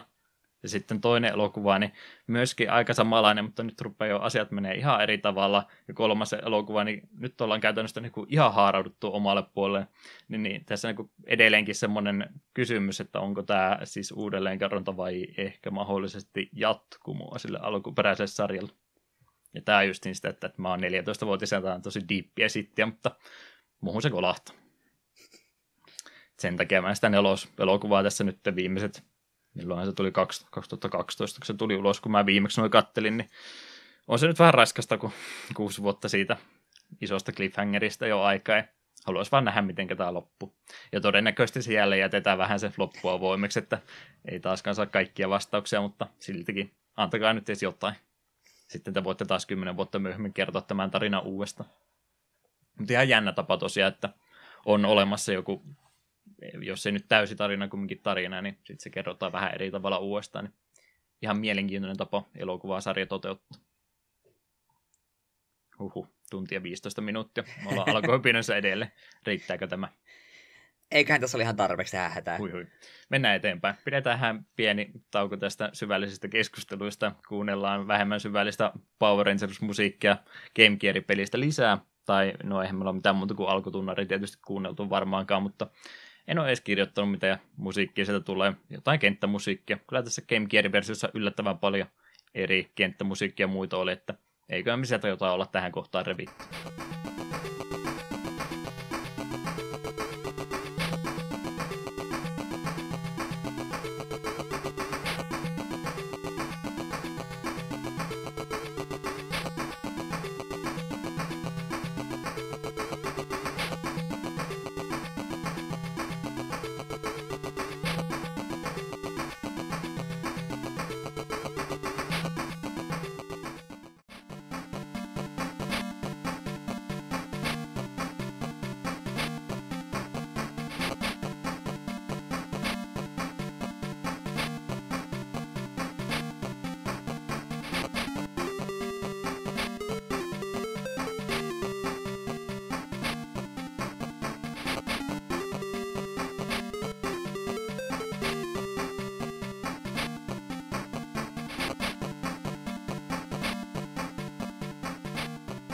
Uutisotsikoita. Kaksi, tai ainakin pari semmoista jaksoa meillä on ollut putketta aika paljonkin keskusteltavaa ollut. Tämä ei ole yksi niistä jaksoista. Nyt on ehkä pikkasen vähemmän, mutta se vähän mitä on, niin käytetään hyväksemme. Anna tulla Eetu. Joo. EAN-palveluksessa työskentelevä tuottaja Jim Vessella kertoi Redditin kautta, mitä suunnitelmia heillä on Command Conquerin tulevaisuutta varten. Mobiilipeli Rivalsin saaman vastaanoton myötä on selvää, ettei yleensä halua nähdä pelis että peli, yleisö haluaa nähdä pelisarjaa myös PCn puolella. Studiolla ollaankin jo työstämässä uudelleen julkaisuja vanhoista Command Conquer-peleistä sopivasti tulevaa 25-vuotispäivää varten. Yritys haluaisi kuitenkin kuulla, mitä pelaajat haluaisivat pelisarjalta myös jatkossakin. Sen me ei voi luvata, että jatkossakaan ei haluta Rivalsia. Mm, joo. Mikä siinä nyt vikana oli?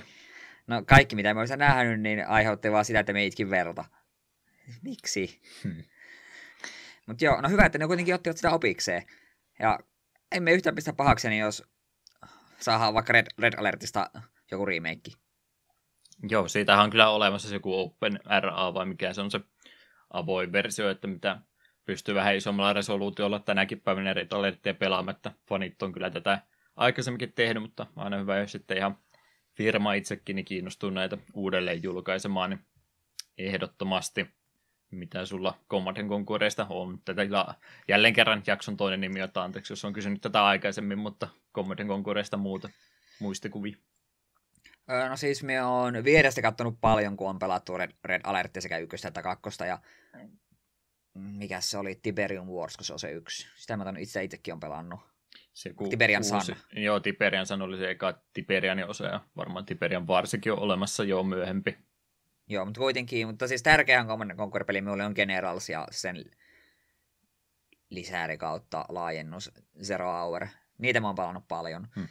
Ja ni, niistä jos tulisi uudelleen julkaisuun, niin sit se olisi varmaan se tilanne, kun me katsoisin, että nyt se on kai pakko ostaa se pöytäkone, että pääsisi tuota taas mättämään. Joo, itse tuli kyllä eka Command Conquer ja Red Alert ja mikähän se oli siinä välissä se yksi lisääri sille ykköselle, taisi olla jopa useampiakin, mutta joo, alkupään Command Conquer on varmaan kaikkia pelannut aina Tiberian Sani asti.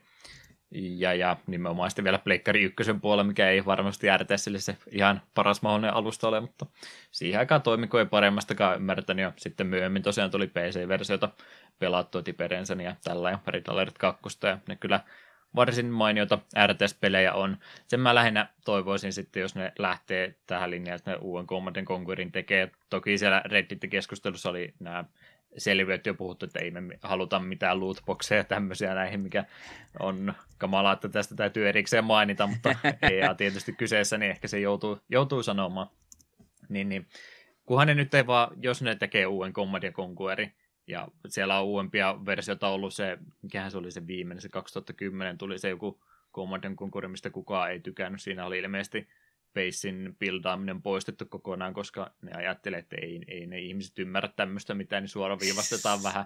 Niin, niin jos ne tekee uuden, uuden Command Conquer, niin toivottavasti se on tosiaan semmoinen vähän perinteisempi RTS, ja se, että ne ei lähde mitään tämmöistä StarCraft 2 siis hyvää peli joo, mutta että ne ei lähde tekemään sitä semmoisella, tehdään tästä tämmöinen tosi tasapainotettu eSports-kokonaisuus, mitä pelataan seuraavat kymmenen vuotta, vaan tekee vaan hyvän single-player-kampanjan RTS tasapainoisen ja sitten julkaisee siitä, tai laittaa siis tietysti sen pelin mukana sen monin pelipuolen, että ei sen tarvi olla siis mikään e-sportsi-peli, että ihan vaan hyvän yksin pelin sitä tekee ja antaa se olla ka- kamalaa kaaosta vaikka sitten se monin peli, että ei sitä tarvi mitään kilpailupeliä tehdä.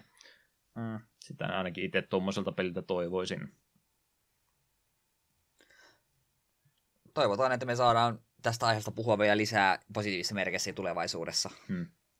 Ja, ja StarCraft oli kymppiäksyt, eikö meillä kohtaa aikaa RTS taas ottaa? Se on totta. Viime ottaa käyttöön. Hmm.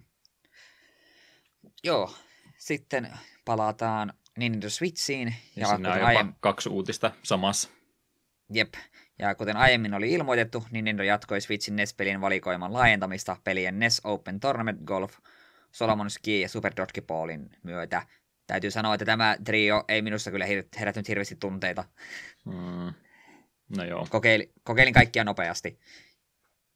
Öö, mutta näiden julkaisujen lomassa myös lisättiin Legend of Zelda Living the Life of Luxury-niminen tallennustiedosto, joka mahdollistaa pelin pelaamisen helpotusten avulla – Tallennus, tallennuksen mukana Link saa heti pelin alussa käyttöönsä pelin vahvimmat varusteet, kolme lisäsydäntä ja maksimimäärät avaimia, pommeja ja rupiisseja.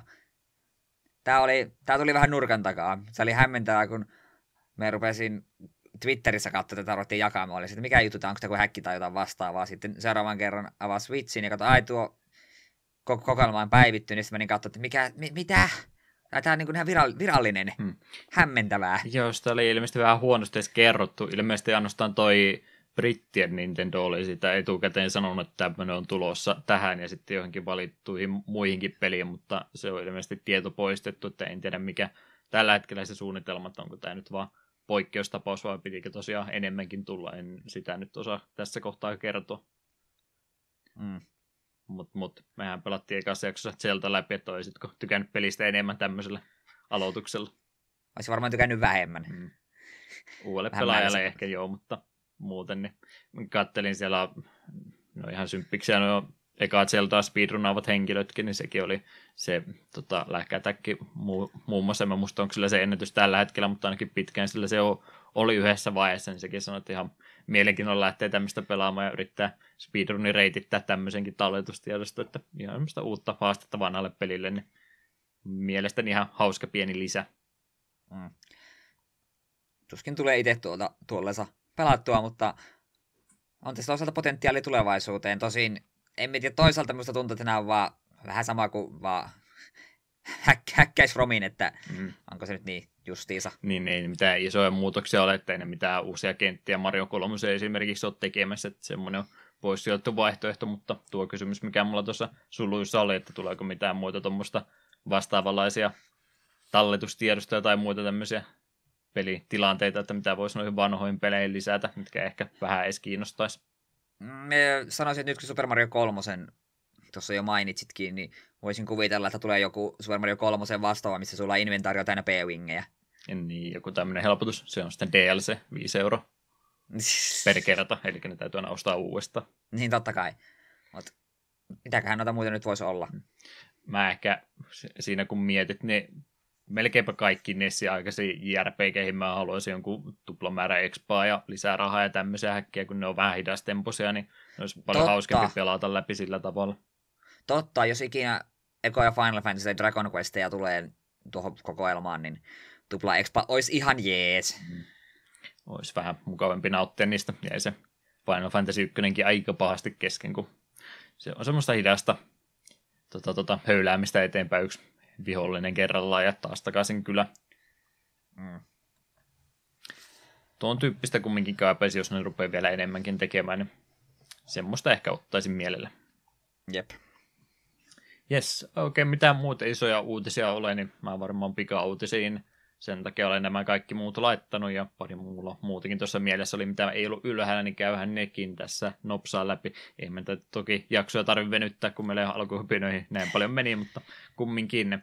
Eli se iso uutinen pelimaailmassa nyt varmaan tässä jo viime vai hetkinen kaksi viikkoa sitten ainakin oli tämä Telltalein kaatuminen, eli Telltaleillä pistettiin ovet säppiä, tämä oli monella eri taholla uutisoitu uutinen, ja mä nyt en sitä ottanut viime jaksoa, vaikka silloin se oli tiedossa, koska siitä jo kaikki muut puhu niin paljon, me ollaan vähän retroaiheisempi podcasti, niin tuli nyt tässä vielä sen jälkeen toisia ajatuksia, että otetaan se Telltale nyt mainitaan tässä kohtaa pikauutisena edes, eli siellä oli nyt aika ikävästi työntekijöille tehty, e, oli tehty työntekijöille, että siellä oli sitten aika lyhyellä varoitusajalla todettu, että hei nyt kerätkääpä tavaranne ja ei muuta kuin painukaa ulos täältä, että ei teillä ole enää mitään käyttöä. Ja, niin, ei ollut sitten ilmeisesti mitään irtisanomissa rahoja heille maksettu ja siitä on kanteet jo nostettu ja muuta tämmöistä. Ja kaikki projektit pistettiin jumiin, paitsi sitten tämä Walking Deadin viimeinen kausi, jolle nyt oli kuulemma löydetty joku enemmän mobiilipelejä tehnyt yritys, joka ilmeisesti nyt sitten ainakin mm, sanoo, että haluaa vielä palkata nämä työntekijät, tai osa ainakin niistä, niin saamaan tämä projekti loppuun, niin saa sitten tuon keskeeräisenä, mistä vielä parika jaksoa ilmeisesti piti olla tulossa, niin se nyt ainakin saisi vielä loppuun tehtyä. Mutta mut, en tosiaan sitä ottanut aikaisemmin jutusteltavaksi, koska Telltale nyt on vähän tämmöistä modernimpaa tota, peli, pelejä nyt ylipäätänsä, mitä tässä on ollut, ja varmaan enemmän suosiota nimenomaan tällä vuosikymmenellä ollut, mutta kyllähän teillekin siis, onko se 2006 aloittanut, ja niillä oli siellä sitä Sam Maxia, sitten niillä oli sitä semmoista omaa pienempää peliänsä siellä ennen sitä, ennen kuin ne saisi siis näitä isoja lisenssipelejä itsellensä, niin, niin niitäkin oli siellä alkukaudella, ja Back to the Future ja Jurassic Park, jotain tämmöistä oli sitten sinne se välitienoilla, että niilläkin sitä historiaa kyllä siellä toki jonkin verran löytyy ja paremmin varmaan jää mieleen sitten nämä myöhemmät, mutta kumminkin on se aikaisemminkin noita pelejä tehnyt. Lähinnä muistelen sitä, kun ekaa kertaa itse Telltaleista kuulin, niin ainakin mulle näitä uusia sämmämmäksiä tämmöisiä markkinoitiin seikkailupeleinä, ei tämmöisenä tarinapeleinä, niin kuin ne nykyään myöntä. Niin, niin kumminkin halusin ottaa Telltalein tässä vielä mieleen, niin muistatko yhtään mitä itse sieltä alkupäästä, tai jos et alkupäästä muista, niin näitä myöhempiä sitten, että mitä nyt Telltaleista sitten mieleen jäi? no siis ainut Telltalein peli, minkä mä itse olen pelannut, on The Wolf Among Us. Tykkäsin tosi paljon. Olisin mieluusti ottanut sitten toisen kauden, mutta ei jotenkin nuo muut Telltalein pelit yhtään sytyttänyt. Walking Deadistä tavallaan olin kiinnostunut, mutta mulla jäi niin paha traumat sitä TV-sarjasta, koska se oli... No, että ei oikeastaan liity, mutta haluan silti sanoa sen, että Walking Deadin ykköskausi niin kuin televisiosarjana on tosi hyvä. Hmm. Ja kakkoskausi oli niin järkyttävän tylsää paskaa, että en suostu katsomaan sitä jaksoa enää eteenpäin. Sen takia mulla ei oikeastaan mitään mielenkiintoa mihinkään muukaan Walking Deadiin, vaikka me tiedän, että ne pelit on oikeasti ihan hyviä. No Walking Deadin kohdalla mulla kävi vähän sillä, että siinä oli jo niin ylisaturaatio näistä kaikista zombiutuista, että mä niin kuin, jos se oli zombeja, niin mä saman tien totesin, että mä en halua katsoa tätä, koska tämä nyt ihan liikaa tällä hetkellä pinnalla. En ole sen takia Walking Deadiäkään ikinä kattonut joista alkupää Telltale, että siellä nimenomaan tuli niitä Lukas Artsin, tota, en muista tuliko työntekijöitä, mutta kumminkin niiden tätä intellektuaalia omaisuutta, niin sitähän ne siinä alussa sitten hyödynsi ja sitten rupesi saamaan enemmän näitä isompia lisenssejä myöhemminkin, mutta ilmeisesti ainoastaan sitten oli tämä Walking Dead, just niin kuin mainitsit, sitten Minecraft oli ne toinen, oli ne ainoat, mitkä sillä niin kunnolla ne heille rahaa teki, ja muut oli ilmeisesti sitten, että omilleen tai tappiota tuli mikä kuulostaa aika hurjalta, kun miettii kuinka paljon rahaa ne justiin näihin lisensseihin pisti, että miten Telltalein kaltainen studio onnistui oikeasti rahaa niin tuhlaamaan se, että heillä oli semmoisiakin sarjoja, kuten Game of Thrones ja mitä siellä... Joo, just sen meinasin mainita, että se ei ole ollut halpa lisenssi. Niin. Game of Thrones ja Guardians of the Galaxy siellä on ollut ja mitä tässä muuta viimeisen viiden... Borderlands. Niin, tämmöisiä ollut, että ne pelit on... Batman. Mä, Batman joo, ehdottomasti myöskin joo, en kuka Batmanista ikinä kuullutkaan. Niin, niin mieti, että miten ne on oikeasti saanut taloudensa näin kuraalle, että neillä on tämmöiset isot, isot IP ollut siellä käsittelyssä ja sama enginen vuodesta toiseen, pelistä toiseen ja jostain kumman syystä niin ei rahaa onnistunut näilläkään tekemään. Että helppohan se on aina jälkeenpäin huudella, mutta kyllä mä jo paljon aikaisemminkin sanoin, että kyllä niiden Telltalein pitäisi jotain muutakin tehdä kuin tätä yhtä ja samaa koko ajan. Että ne nyt sitten vähän hitaasti tuntui tähän asio- asiaan reagoiva ja lopputulos oli tämä, että taisi kaikki raha nimenomaan mennä näihin lisensseihin ja sitten ei enää työntekijöillekään mitään palkkaa riittänyt. Mm. Mutta johan näin siis meidän tämmöisen retrohenkisen podcastin kannalta, niin tällä hetkellä kaikki Telltalein pelit, ai anteeksi, ei kaikki pelit ole. Siellä on mun mielestä Telltalein historiassa ollut jotain muitakin lisenssipelejä, puhuttiin tuosta Volisista ja Kromitista, että sitä ei ilmeisesti voi enää ostaa. Se on jo mennyt siis paljon aikaisemminkin ohitte. Mutta siis aina puhutaan meidän vanhoissa peleissä, että ikävä kun näitä ei pysty ikinä hommaamaan. Niin mm. täytyy nyt vähän pitää silmällä, miten Telltalein peleille sitten käy. Edelleen ne on melkein kaikki kyllä ostettavissa, mutta en tiedä miten sitten pari vuotta mennään ajassa eteenpäin, että miten se sitten käykä.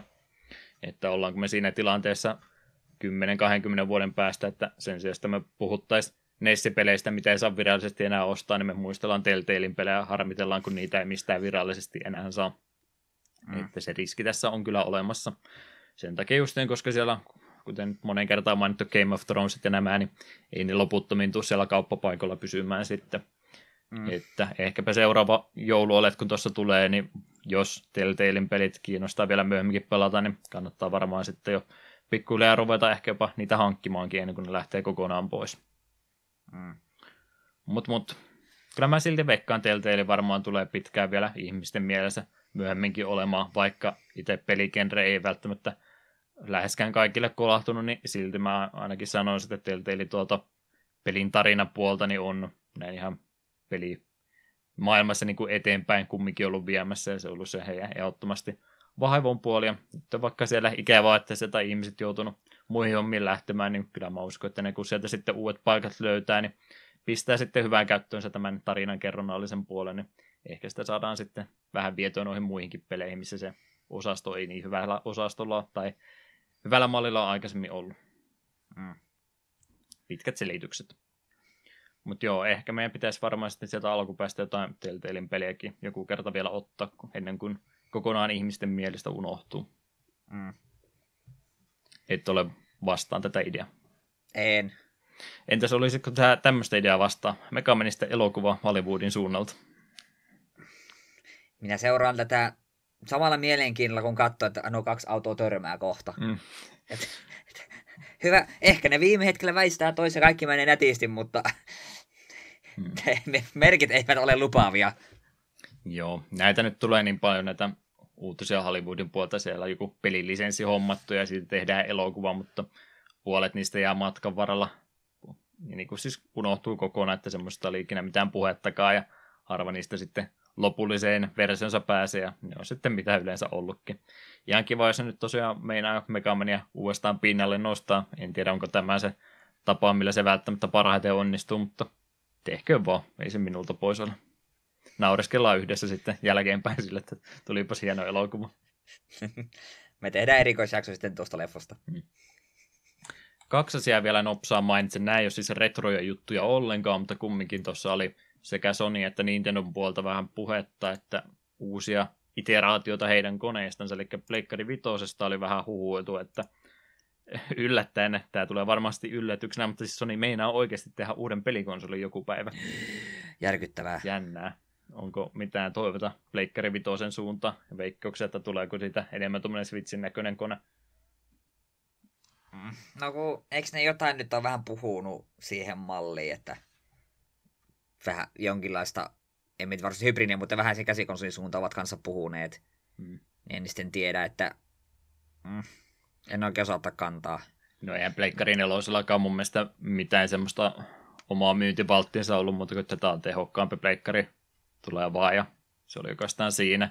Että mä nyt oikein usko, että vitosellekaan, jos ei ne tosiaan kannettavaan puoleen ole lähdössä, niin mä nyt oikein tässäkään vaiheessa vielä hirveästi muuta myyntivalttia heille keksinyt muuta kuin, että tehokkaampi kone vaan ulos. Se on, monet on nimenomaan sitä pelin striimaamisesta puhunut, että se tulee jonain päivänä olemaan sitten todellista, mutta siinä menee varmaan sen verran aikaa vielä, että se ei kyllä ainakaan seuraavaan sukupolveen, ei, ei ehkä seuraavaankaan, sitä seuraavaankaan. Mm. Että jonain päivänä tulee Pleikkari Vitoinen ulos, kuulitte sen täältä ensimmäisen. Mm. No, ja sitten kun se tulee, niin väittäisin, että ellei sille ole jotain tosi, tosi, tosi, tosi tärkeää julkaisupeliä, niin käy samalla tavalla kuin Pleikkari 4, että otan vuoden kaksi ja ostan sitten. Niin. Koska väittäisin, että mulla on Pleikka 4 pelattavaa ihan tarpeeksi Switchille myös ennen kuin Pleikka 5 tulee ulos. Tai siitä, kun se tulee ulos. Näinpä juurikin. Switch oli se toinen juttu, mistä tuossa oli myöskin vähän huhuilua Wall Street, mikähän sivusto oli, mutta joku tämmöinen rahoituspuolihenkilöitä siellä ilmeisesti on vähän huhuja liikkunut, että ne meinaa Switchistä tehdä uutta versiota. Eli Pleikkari ja, Son, äh, Pleikkari ja Sony, kyllä, nämä kaksi konsolijättiä. Sony ja Microsoft tosiaan on jo tähän lähtenyt mukaan, että ne vetää uusia iteraatioita heidän koneistansa. Äh, tässä tota Pro ja sitten X tullut, tullut jo välissä niiden alkuperäisten konsoleiden lisäksi, niin mietit, että ei ollut tosiaan mistään tehoista puhetta, mutta kumminkin, että Switchistä jotain uutta versiota olisi tulossa, niin mikäs nimi me sille annetaan ja onko semmoiselle uudelle versiolle nyt ylipäätänsä mitään tarvettakaan.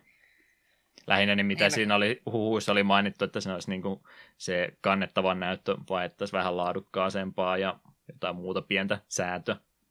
Joo, ja sitten kun minä oikein tiedä, että mitä Switchille varsinaisesti voisi tehdä, koska jos ne tekee samalla tavalla kuin New 3DSn kanssa, että se on kokonaan semmoinen, että sille tulee omat pelit, niin ei missään nimessä saa käydä näin. Ei, ei, elkä niin tehkö sitä. Mutta mi- mitä muuta nyt sille voi tehdä? Jotkut miettivät, että pienempi koko, mutta Joy-Conit pitää olla yhteensopivia, tai se hirveästi pienempi voi olla, tai muut se näyttää hassulta. Ja, si- ja sitten akkukesto. Mitä muuta oikeastaan voi tehdä sille? Hmm. Sitä... Sisäistä muistia, en minä tiedä. Sitä just mietit, että onko nämä mitä iloa, ostaisit kyllä, se olisi tehokkaampi kone. Eh. Ei mulla siksi sen takia mulla ei ole Pleikkari 4 Protakaan, mulla on perus Pleikkari, me ei näe mitään syytä ostaa Prota. Niin. Kyllähän sitä kun Switchit hommatti ja Zeldaa pyöritteli kameraan, niin kyllä se huomaa, että se rupeaa yskimään niissä kiireisimmissä kohdissa, että kyllä sillä varmasti jotain hyötyä sille tehoille olisi, mutta se, että onko se sitten niin arvokas asia, että asiakkaat sitä maksava yleisö siitä välittää niin paljon, että rupeaa tehokkaampaa Nintendo hommaamaan. Mm. En osaa siihen kyllä vastata.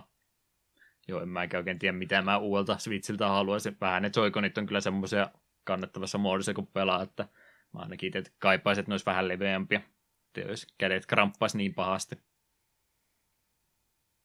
Siinähän ne varmaan sitten onkin. Mm. Pelejä siellä tulee, ja siis tosiaan ei ole Nintendo, no, konsolipuolella ei ole tämmöistä liikettä minun mielestä aikaisemmin tehnyt, se onhan niillä Nessistäkin eri versioita ja Nessistä ja tällainen myöhempiä versioita joo, mutta en ole ikinä markkinoinut niitä tehokkaimpina, mutta käsikonsolipuolella sitä on ollut tosiaan DS ja 3DS molemmat sai tämmöisiä omia iteraatioita, se mitä nyt sitten ei kovinkaan hyvin mielestäni käytettykään. Että en tiedä, mikä Switch sitten on. Mm. No, No DSS oli, oli se lite, siinä on parempi akkukesto, on muutenkin parempi. Sitten 3DS oli XL ja näitä. Kuhan se oli vasta New 3DS oli typerä. Tuli, tässä on uusi 3DS, jolle tuli koko, muutama kokonaan oma peli, jotka ei toimi normaalilla 3DSlle. Se on typerää. Hyvin, hyvin typerää. Hmm. Mutta joo, molemmat konsoliiteraatiot kuulostaa vähän semmoiselta teitä ja meille jatkoon men. Mm. Joo, ehkä itsekin mieluummin, jos uutta konsolia hommaa, niin mieluummin täydentää sitä hommaa se Xboxin vaikka uuden, uuden kuin että rupeaa tässä vaiheessa enää Prota tai uutta Switchiä hommaamaan. Mm. Näin taitaa käydä. Tai sitten ostaa jotain Ää, niin, en tiedä, miten, miksi tuli Engage mieleen tästä näin, mutta joo, se oli se yksi uutinen vielä, mitä mä olen kirjoittanut. Engage täytti 15 vuotta, paljon onne. Joo, mä tänne haudassasi. Huhupuheet, ainakin minä tarkolla podcasti korvilla, niin kuulin juttu, että takapelkön pitäisi käydä Engage-pelejä vähän enemmän läpi. Hmm. Niin, minäkin kuulin vähän so... tällaista haastetta vähän. Tämä ei päädy MP3-muotoon, mutta molemmat sukii täällä partojensa tällä hetkellä. Hmm, hmm. Joo, Julistan tässä kohtaa, että minä en ole ostamassa Engagea. Joo, seconded, joo. E- en tiedä, mikä on Engagein emulaation tilanne tällä hetkellä, että se voi olla yksi vaihtoehto. Siinä tietysti menettää paljon tätä äh, fiilistä kokonaan pois, kun pääsen niillä puhelimen näppäimillä pelaamaan Tomb Raideria tai jotain muuta, mutta joo. En tiedä, myönnettäkö, että Engage meni tosi pahasti ohi. 2003 Pelikkari 2 oli kovaa pohtia sinne pyörimässä ja lähinnä ne, mitä pelit puhelimessa oli, niin ei niitä hauska ollut pelata, mutta se oli vain jännä, kun ne toimi oikeasti puhelimella. Niin sitten kun tuli Engage siinä kohtaa lisäksi, että hei, haluatko pelata lisää näitä puhelinpelejä, niin vastaus oli itselle, että en todellakaan. Kiitos ei. Ja sittenhän se meni pois. Että hyvä yritys. No, ei olisi hyvä yrityskään, mutta elä, elä nyt se, se meni tosi nopsaa ohi tosiaan, että mä muistaakseni jossain Gigantin tai tämmöisen kaupan esittelypisteessä oli Engage silloin esillä. Siinä oli, oliko hän Simissi pyörimässä ja kokeilin sitä vähän aikaa, totesi, miksi kukaan tämmöisellä alustalla haluaisi videopelejä pelata. Niin Joo, me kanssa muistan, Savonlinna Sittarissa oli Engage just sille, että sitä sai kokeilla. Siinä oli just kyseinen Sims-peli. Sitä kaverit kanssa naurasi, että äh, miksi kukaan tätä pelaisi. Mm. Et, ja sitten sit se meni tosiaan pois. Ja nopsaan menikin. No, Jep. katsotaan mitä keksitään. En, en lupaa yhtään mitään tässä tapauksessa. kyllä, kyllä. Romhackingia oli valitettavasti yksi fanikäännös tässä uudempi, isompi, mikä ei ollut vaan päivitys johonkin vanhempaan, niin mennään tällä yhdellä. Joo, eli Minervaton Saga Ragon no Fukkatsu, roolipeli Famicomille vuodelta 1927, julkaisina taito, kehittäjänä Random House. Näyttäjä pelittää kuin Dragon Quest, ja on mahdollista, että me ollaan tästä puhuttu aiemmin, mutta tämä on nyt niin kuin valmis käännös.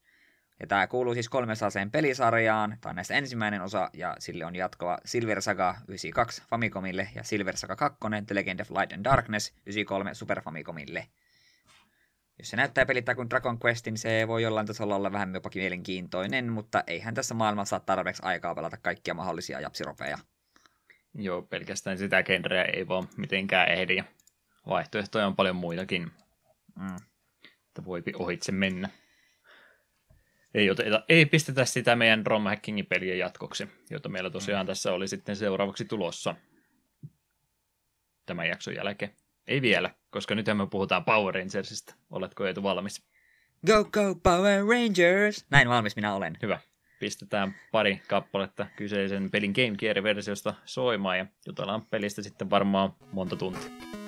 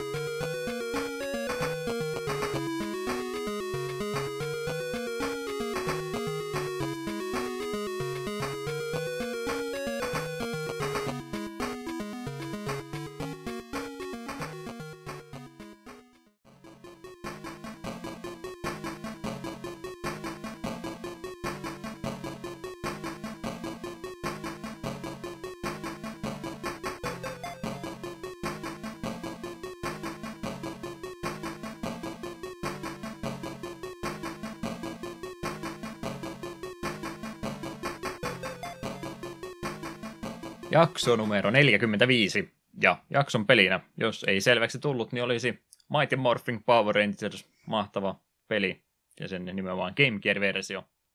Tota noin, takapelkkö podcasti. Noin keskimäärin 26 peliä vuodessa käymme läpi. Tässä voidaan käydä vaikka mitä läpi. Voidaan käydä ikisuosikkeja, mitä ei olla ikinä pelattu. Voidaan nostaa esille unohdettuja helmiä, mitä kukaan ei ole pelannut tai sitten voidaan pelata Power Rangers ja Game Gearillä. Eetu, mitä on tapahtunut? Miksi näin kävi? Me olin sitä mieltä silloin, kun piti jatkoa valita, että Game Gear ei ole kyllä edustettu ollenkaan. Ja mitäs tälle konsolille löytyy? Ja se valikoima ei nyt ihan hirvittävästi minua sytyttänyt. Siellä oli totta kai ne pari helmeä. Me tullaan vielä pelaamaan sitä kipparikallin rantalenttistä. Älä huoli, Juha. Ja sitten en... jostain syystä... Jostain en syystä... mä ole sitä vastaan missä vaiheessa ollut. Vaikka heti vaihdanko saman tien.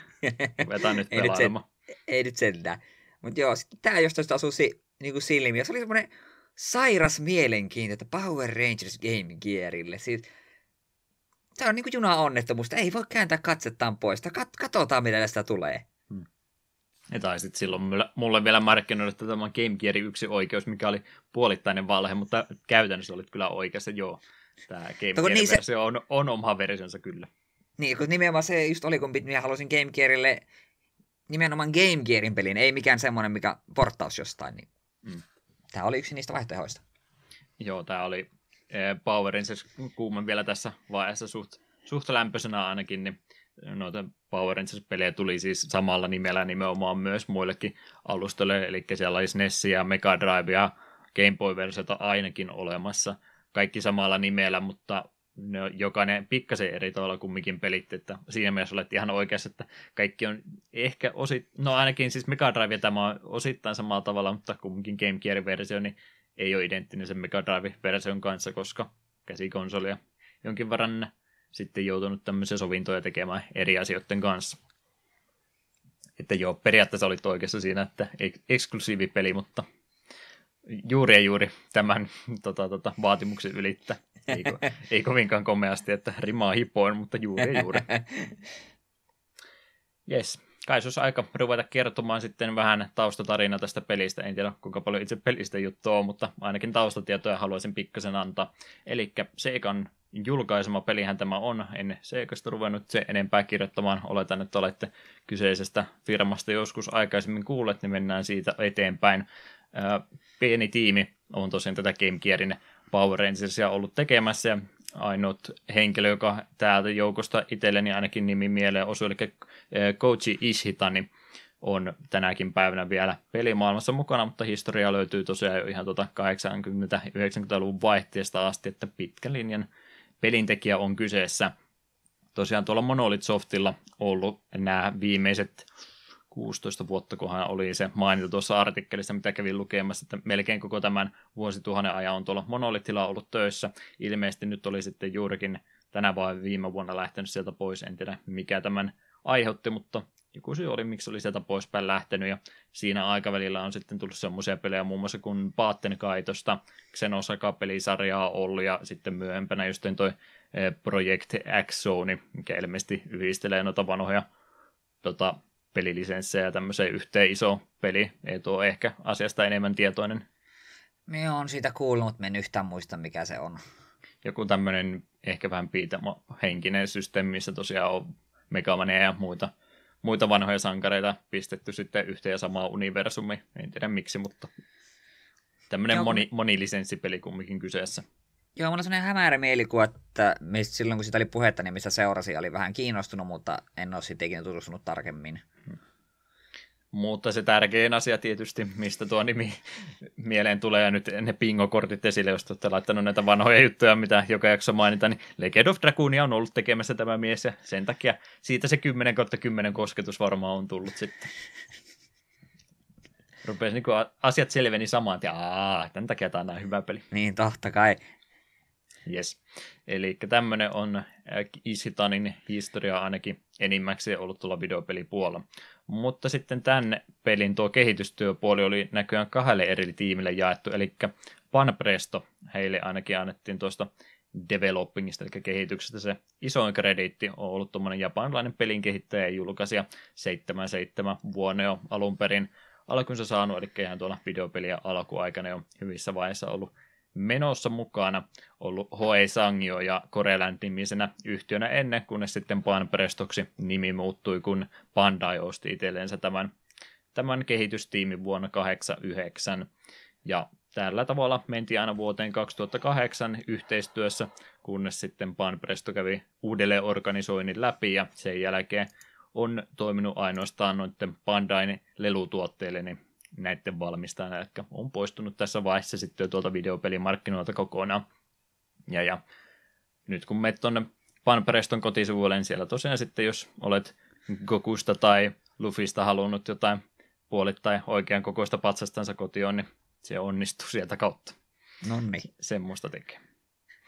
Mutta lähinnä sinä aikana, kun Panperesto toimi pelin kehittäjänä, niin Seikan kanssa lähinnä kaikki pelit tuli heidän alustoille ulos.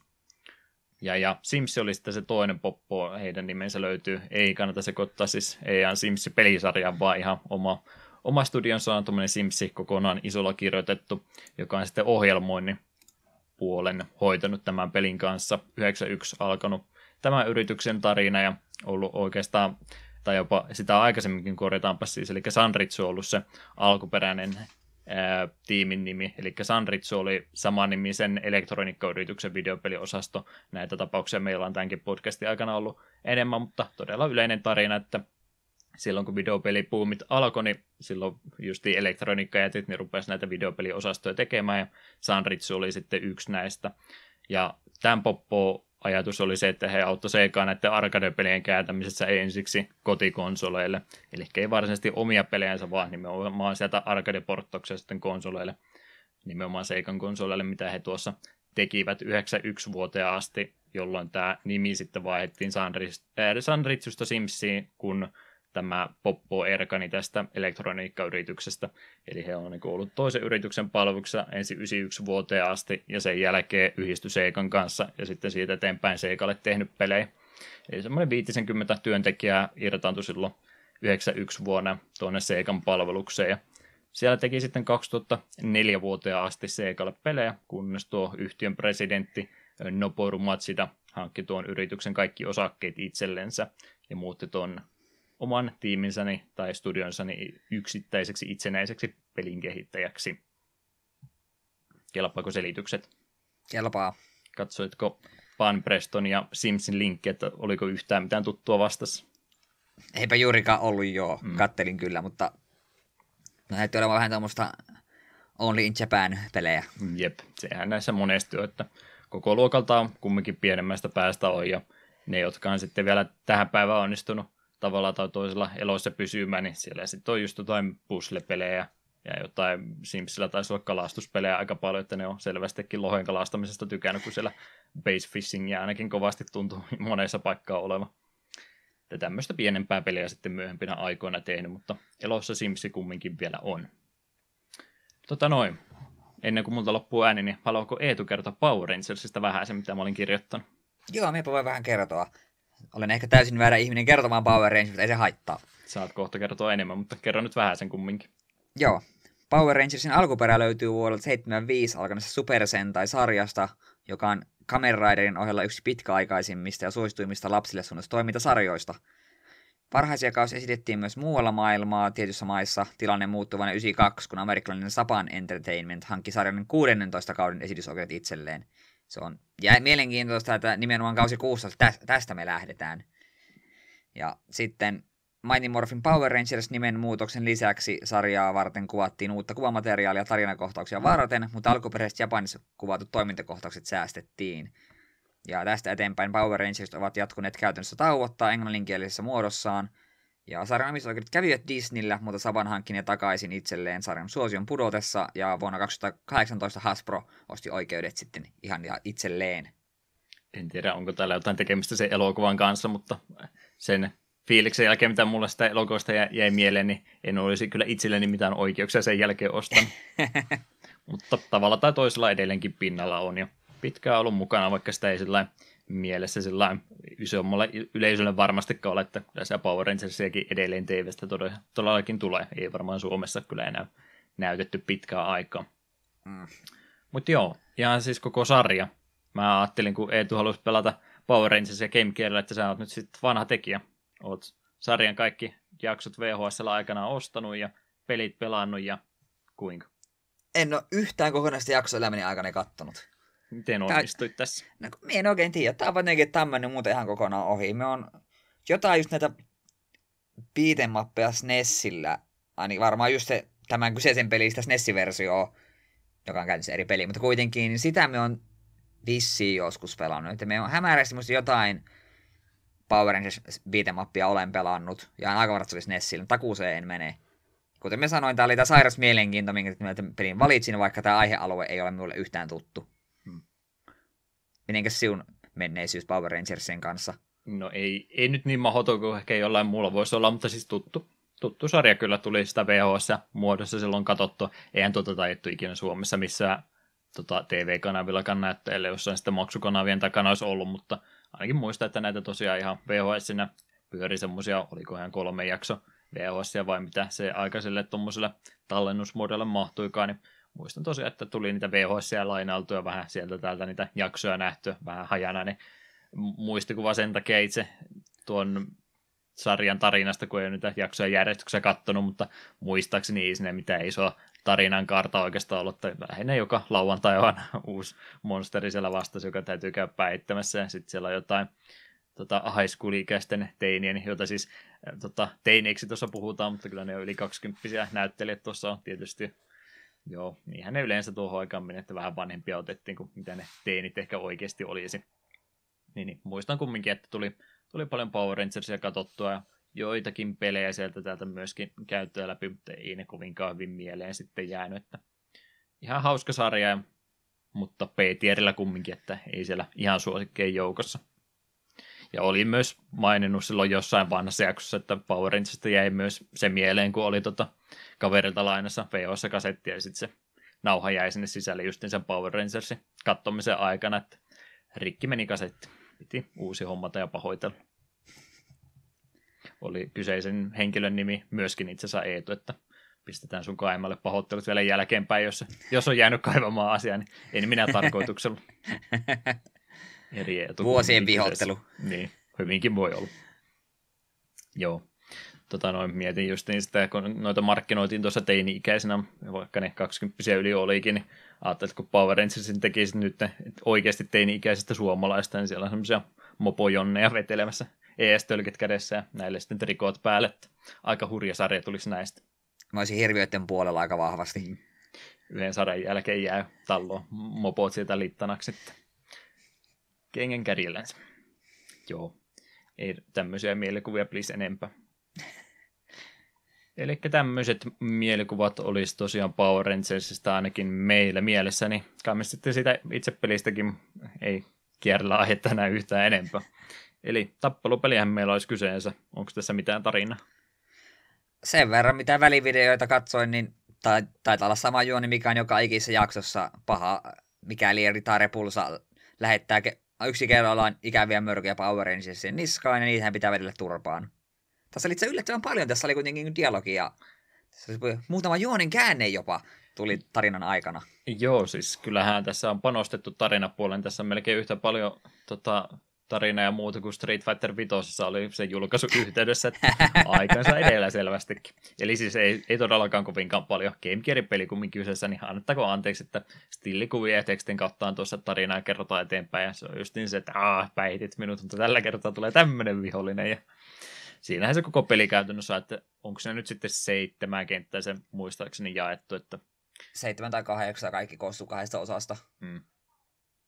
Eli, eli toi käytännössä tuo pelimekaniikka, tai no mekaniikastakaan voi edes puhua, mutta kumminkin miten tuo tarinapuoli on hoidettu, eli siinä aloitetaan jollain näistä rangereista, saat valita itse, kellä vedetään siinä, vedetään perusvihuja siinä, siinä se itse päävastuskin yleensä käy aina vähän pyörähtämässä ja se lähtee siinä sitten karkuun. Ja onko ne sitten savimiehiä? Suomi-termeillä muistaakseni, miksi, miksi näitä peruskätyreitä puhuttiin, niin niitä käy siinä aina välillä pyörähtämässä ja ne yleensä lyönnillä tai kahdella sitten matalaksi menee. Ja Goldarekin käy se perus arkkivihollinen siellä aina välillä vähän pyörähtämässä. Ja kun tämä ekan puoli käyty läpi, eli siis tappelupeli on nyt kyseessä, jos ei selväksi tullut ihan 2D-tappelupeli kyseessä, niin sitten on se toinen puoli, kun aina vedetään sitten Megazordit alle. Ja käytännössä edelleenkin tappelupeli, mutta vähän perspektiivi muuttuu, vedetään nyt sitten kaupunkien yllä tai kaupungin kokoisilla roboteilla siellä näin.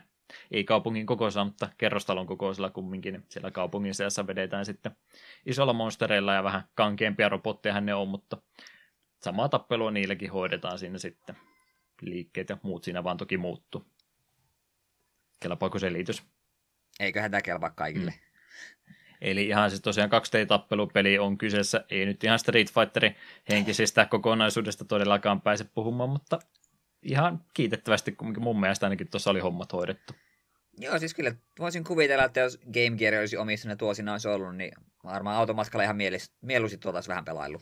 Niin. Kumminkin jo olettaisin ainakin, että lapset on tässä nyt ollut se päämarkkina ryhmä, kenelle tätä peliä on myyty, niin eihän tämä nyt tarvitsisi mikään semmoinen tarvii hirveätä kompoa ruveta tässä opettelemaan ja frame dataa lukemaan ja praktisen muodossa vähän ja harjoittelemaan, että kuinka pitkällä se low medium kikki nyt mahtaakaan mennä, että ei tässä mitään tämmöistä ruveta todellakaan puhumaan, mutta siis kyllähän ne tappeluperin perusteet siinä on ihan fiksusti otettu mukaan, että semmoisia erikoisliikkeitä ihan näissä perinteisissä tappelupeliliikkeistä neljännes ympyrä alhaalta eteenpäin, niin sieltä tulee jotain ehkä projektilee tai muuta, ja taaksepäinkin sama yleensä onnistuu, ja sitten A ja B, eli lyönti ja potku, jotka ne valitettavasti, kun kahden painikkeen tappelupeli on kyseessä, niin ne pohjaa samat liikkeet, niin niistäkin vielä jotain ekstraa tulee, että kyllä sen tämmöisiä erikoisliikkeitäkin toki löytyy, mutta ei niitä tarvitse enempää ruveta opettelemaan, että kaikilla ne on oikeastaan samat. Mm. Eli tämmöinen perustappelupeli tosiaan kahdella painikkeella, blokeilla ja sitten nuo erikoisliikkeet, niin tällä tavalla tämä tappelupeli käytännössä on toteutettu. Ei kaikkia kuutta sentään tarvitse ruveta opettelemaan tosiaan, että lyönti ja potku, niin ne on ne kaksi ja niillä, niillä pitää pärjätä. Jep. Jollakin hahmolla oli semmoinen, olisiko se ollut sininen rangeri vai mikä oli semmoinen, vähän semmoinen liukupotku. Sitä minä käytin paljon, se oli aika näppärä. Hmm. Ihan tuommoisia perinteisiä tappeluliikkeitä tosiaan projektille löytyy ja liukupotkuja ja divekickia. Divekick on se tärkein liike kaikissa peleissä. Oli sitä pelissä tai ei, niin divekick kumminkin aina, millä voitetaan kaikki pelit ja heitot ja tämmöiset sieltä löytyy. Että peru, eh, peruselementit mun mielestä tuossa ihan kunnossa on, mutta ei se mitään liikaa tässä rupea todellakaan yrittämään. Mm. Mitä noin muuten kontrollista tuli mieleen, että oliko ihan miellyttävää kumminkin pelata? Joo, kyllä hahmon totteli ihan riittävän paljon. Hypyt oli vähän ilmavia ja se no tuntui oudolta tappelupelissä. Joten, jotenkin se hyppääminen tuntui oudolta. Virtua Fighterin kokoisia hyppyjä, mutta ei sentään kuun noita vetovoimia tässä ollut. Kyllä se alas myöskin nopsaan tuli. Kumminkin mm. aika hyppelyksi meni, niin kuin tietysti aina näillä tämmöisillä meidän kaltaisilla nuupeilla tappelupelipelaajilla, että hyppelyä on vaan hirveästi. Mm. Voittoisa strategia. Kyllä se kontrollipuoli tosiaan simppeli on, mutta tottelee hyviä blokit sieltä löytyy, ja tosiaan pystystä täytyy divekick blokata esimerkiksi, ja sitten sweepit ja tämmöiset, niin täytyy alhaalta blokata, että tosiaan kyllä sieltä on niinku tappelupelipuolta niin selvästikin vaikutteita otettu, mutta te nyt monta kertaa maininnut, niin ei tässä nyt hirveän syvällistä tappelupeliä meillä kumminkaan käsissämme ole. Ja onneksi ei ole, se olisi ehkä vähän liikaa sitten ollutkin. Ei se mm. olisi Game Gearin tota, tota, resursseilla varmaan ollut myöskään mahdollista toteuttaa. Jep. Mutta joo, story mode etenee siinä, saa vaihtaa rangeria kenttien välissäkin, jos haluaa, ja about 7 monsteria siinä muistaakseni tosiaan sitten vaan lopussa, että ei ole pitkä story mode, että yöllä istumalla läpi menee, niin kuin varmaan idea olikin, että Game Gear ääressä nyt ei varmaan tuntikausia monet ole aikaa viettänyt kerralla, että semmoisia lyhkäisiä spurtteja, mitä tuossa pääsee pelaamaan. Mitäs muita modeja tuossa nyt sitten oli? Oli VS-moodi, missä pääsi vetelemään ihan ihan vaan valitulla hahmolla toista turpaa. Ja mikä tuo Link-moodi on? Niin... Se oli se monin pelitila, jos olisi kaverin kanssa ah, halunnut pelata. Niin mutta aivan, aivan, ei, aivan. Mie... Ei päästy valitettavasti nyt sitä testaamaan tässä. Niin sel- selvitetty lopullisesti, kumpi meistä on tappelupelien kuningas. Joo, tässä se ratkea. kyllä. Ja ehdottomasti kyllä toivoisin, että tämä tulee näitä Evossa ja pienemmissäkin turnauksissa tulee niitä mysteeripeliturnauksia, niin tämä voisi olla sinne kyllä ehdoton, ehdoton lisäys. Haluaisin nähdä, että kuinka pitkälle tämä homma pystyy viemään. Tota noin. Vaikeustaso yleensä on näissä peleissä, ja se nyt on varmaan tärkeä muutenkin nostaa esille, kun tämmöinen lapsille suunnattu peli, ja muutenkin se tota, tietokonetta vastaan nyt on varmaan se pääasia, miten tämmöistä peliä ruvetaan pelaamaan, että joo, kiva, että se linkkikaapeli omenaisuus on olemassa, mutta en jaksa kuvitella, että se kovinkaan kovinkaan monen tota, koulun pihalla semmoinen suosittu moodi oli, että otetaan Game Gearit ja Power Rangersit mukaan, että pelataan toisemme vastaan, niin tekoälyä vastaan tuossa nyt sitten täytyy pelata, niin miten ton kanssa, oliko liian helppo, liian vaikea? No, no me itse asiassa laitoin pelin Iisille, ajattelin, että jos tämä onkin hirvittävän vaikea, mutta eipä tuo kyllä Iisille pistänyt vastaan yhtä, että ilman yhtään tappeita peli meni läpi ja normaalia tai kokeilin muutaman kentän verran ja ei se tuntunut hirvittävästi vaikeammalta. Hmm. Aika että helppo, helppo peli. Tämä Tämmöinen minulle jäi. Niin. Tämä ikäisten tappelupeli on ongelma just se, kun on kumminkin suht pienistä peleistä vielä näin datan käytön kannalta kyse ja tota, pelin kehitys paljon sitten mennyt tämän jälkeen eteenpäin, niin tekoäly näissä on vähän mitä on, että tässä nyt mun mielestä kävi vähän semmoinen perinteinen juttu, mitä yleensä vanhoissa tappelupeleissä on, että easy on vähän liian helppo, että ne kävelee niihin sun projektilleen suoraan viholliset ja ei oikein jaksa blokata mistään. Välillä ne ehkä vähän näyttää, että sieltä muutama liike tulee putkeen, mutta muuten niin, niin on aika, aika lailla semmoista ylikävelyä koko homma. Sitten taas kun pistää normaalin, niin herra jumala, kun ne rupeaa sitten takomaan sua kovaa, kovaa naamaa, että ohjelmointi on kumminkin simppeliä suoraviivasta, niin eikö kyllä sitten rankaisee sua armottaa sekunnin kymmenykseksi, kun nostat blogin pois, niin sieltä tulee sitten välitön rankaisu samaan tien ja kaikki muut tulee sellainen oikein ikävästi, että ainakin itse kun normaalilla sitten kokeilin tuota pelata, niin se on se tekoäly painanut sut sinne nurkkaan ja se ei sen jälkeen sulle armoa sieltä enää anna, että blokkaat, niin se heittää ja hyppää, niin se vetää jotain sorjukkenia. Tuossa nyt ei ollut eikä sorjukkenen liikettä, mutta kumminkin jotain antieri-liikettä samaan tien, niin sen kun laitat sitten normaalille tai hardille, niin se on siis tosiaan semmoista perusohjelmointia, mitä tuo oikeassa peleissä, että se rankaisee automaattisesti paljon nopeammin kuin mitä ihminen pystyisi ikinä reagoimaan, niin sitten se ei ole enää hauskaa pelatakaan tuommoista. Se on tosi ikävä tunne, kun yrität yht, ihan mitä tahansa, se rankaisee niin kuin seuraavalla frameilla melkein samaan tien, että joo, onhan se vähän niin kuin hyvä ihmispelaaja vastaan, niin totta kai se osaa sitten hyvin pelata ja kaikki miksapit ja muut tämmöiset laitetaan sen päälle, niin tekoälyä vastaan se ei ole sitten mukavaa, varsinkin kun se tekee paljon nopeammin asiat kuin ihminen pystyy tekemään, että se reagoi niin mahdottoman nopeasti ja se sitten vaan tuntuu epäreilta, niin suosittelen, että Iisellä tuolta pelataan ja vetää kerralla helposti läpi, niin tästä jää vähän parempi mieli, kun yrittää väkisin jotain tämmöistä normaali tai harri läpivetoa vetää, joka menee sitten siihen, että sun täytyy vaan niin siinä tekoälyssä yrittää jotain puutteita ja epähuomiota hyödyntää. Divekick toimii jälleen kerran, mutta siis tosi tyhmää, kun yrität mennä jotain possia vetämään, niin aha, tämä nuiji mut ekalla kierroksella täysi, sitten ai, hetkinen, 80 prosenttia mun divekickistä menee koko ajan läpi, niin mä nyt vaan käytän tätä sitten loppua, ja ei se ole hauskaa mun mielestä enää siinä vaiheessa. Että kaveria vastaahan nämä pelit aina toimii hyvin, mutta tekoäly, niin täh- tähän aikakauden tappelupeleissä niin ei ole mitenkään kovinkaan mieleinen vastustaja sulle. Se on minun tuomioni. Joo, musiikkipuoli. Yllättävän paljon löytyi loppujen lopuksi. Mä pelkäsin, että tässä varmaan vaan Power Rangers-tunnari soi peli alusta loppuun asti, mikä on aivan uskottavan hyvä tunnari, joo, mutta ehkä ei sitä nyt ihan montaa tuntia putkeen pysty sentään luukuttamaan. Yllättävän hyvältä se kuulosti kuitenkin Game Gearissa. Hmm.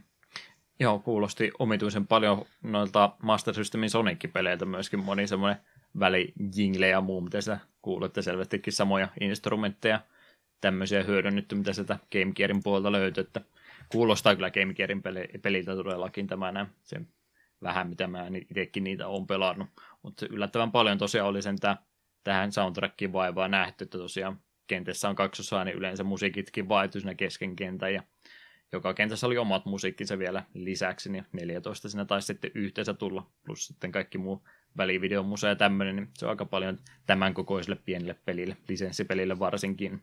Mm. Hyvin toimi.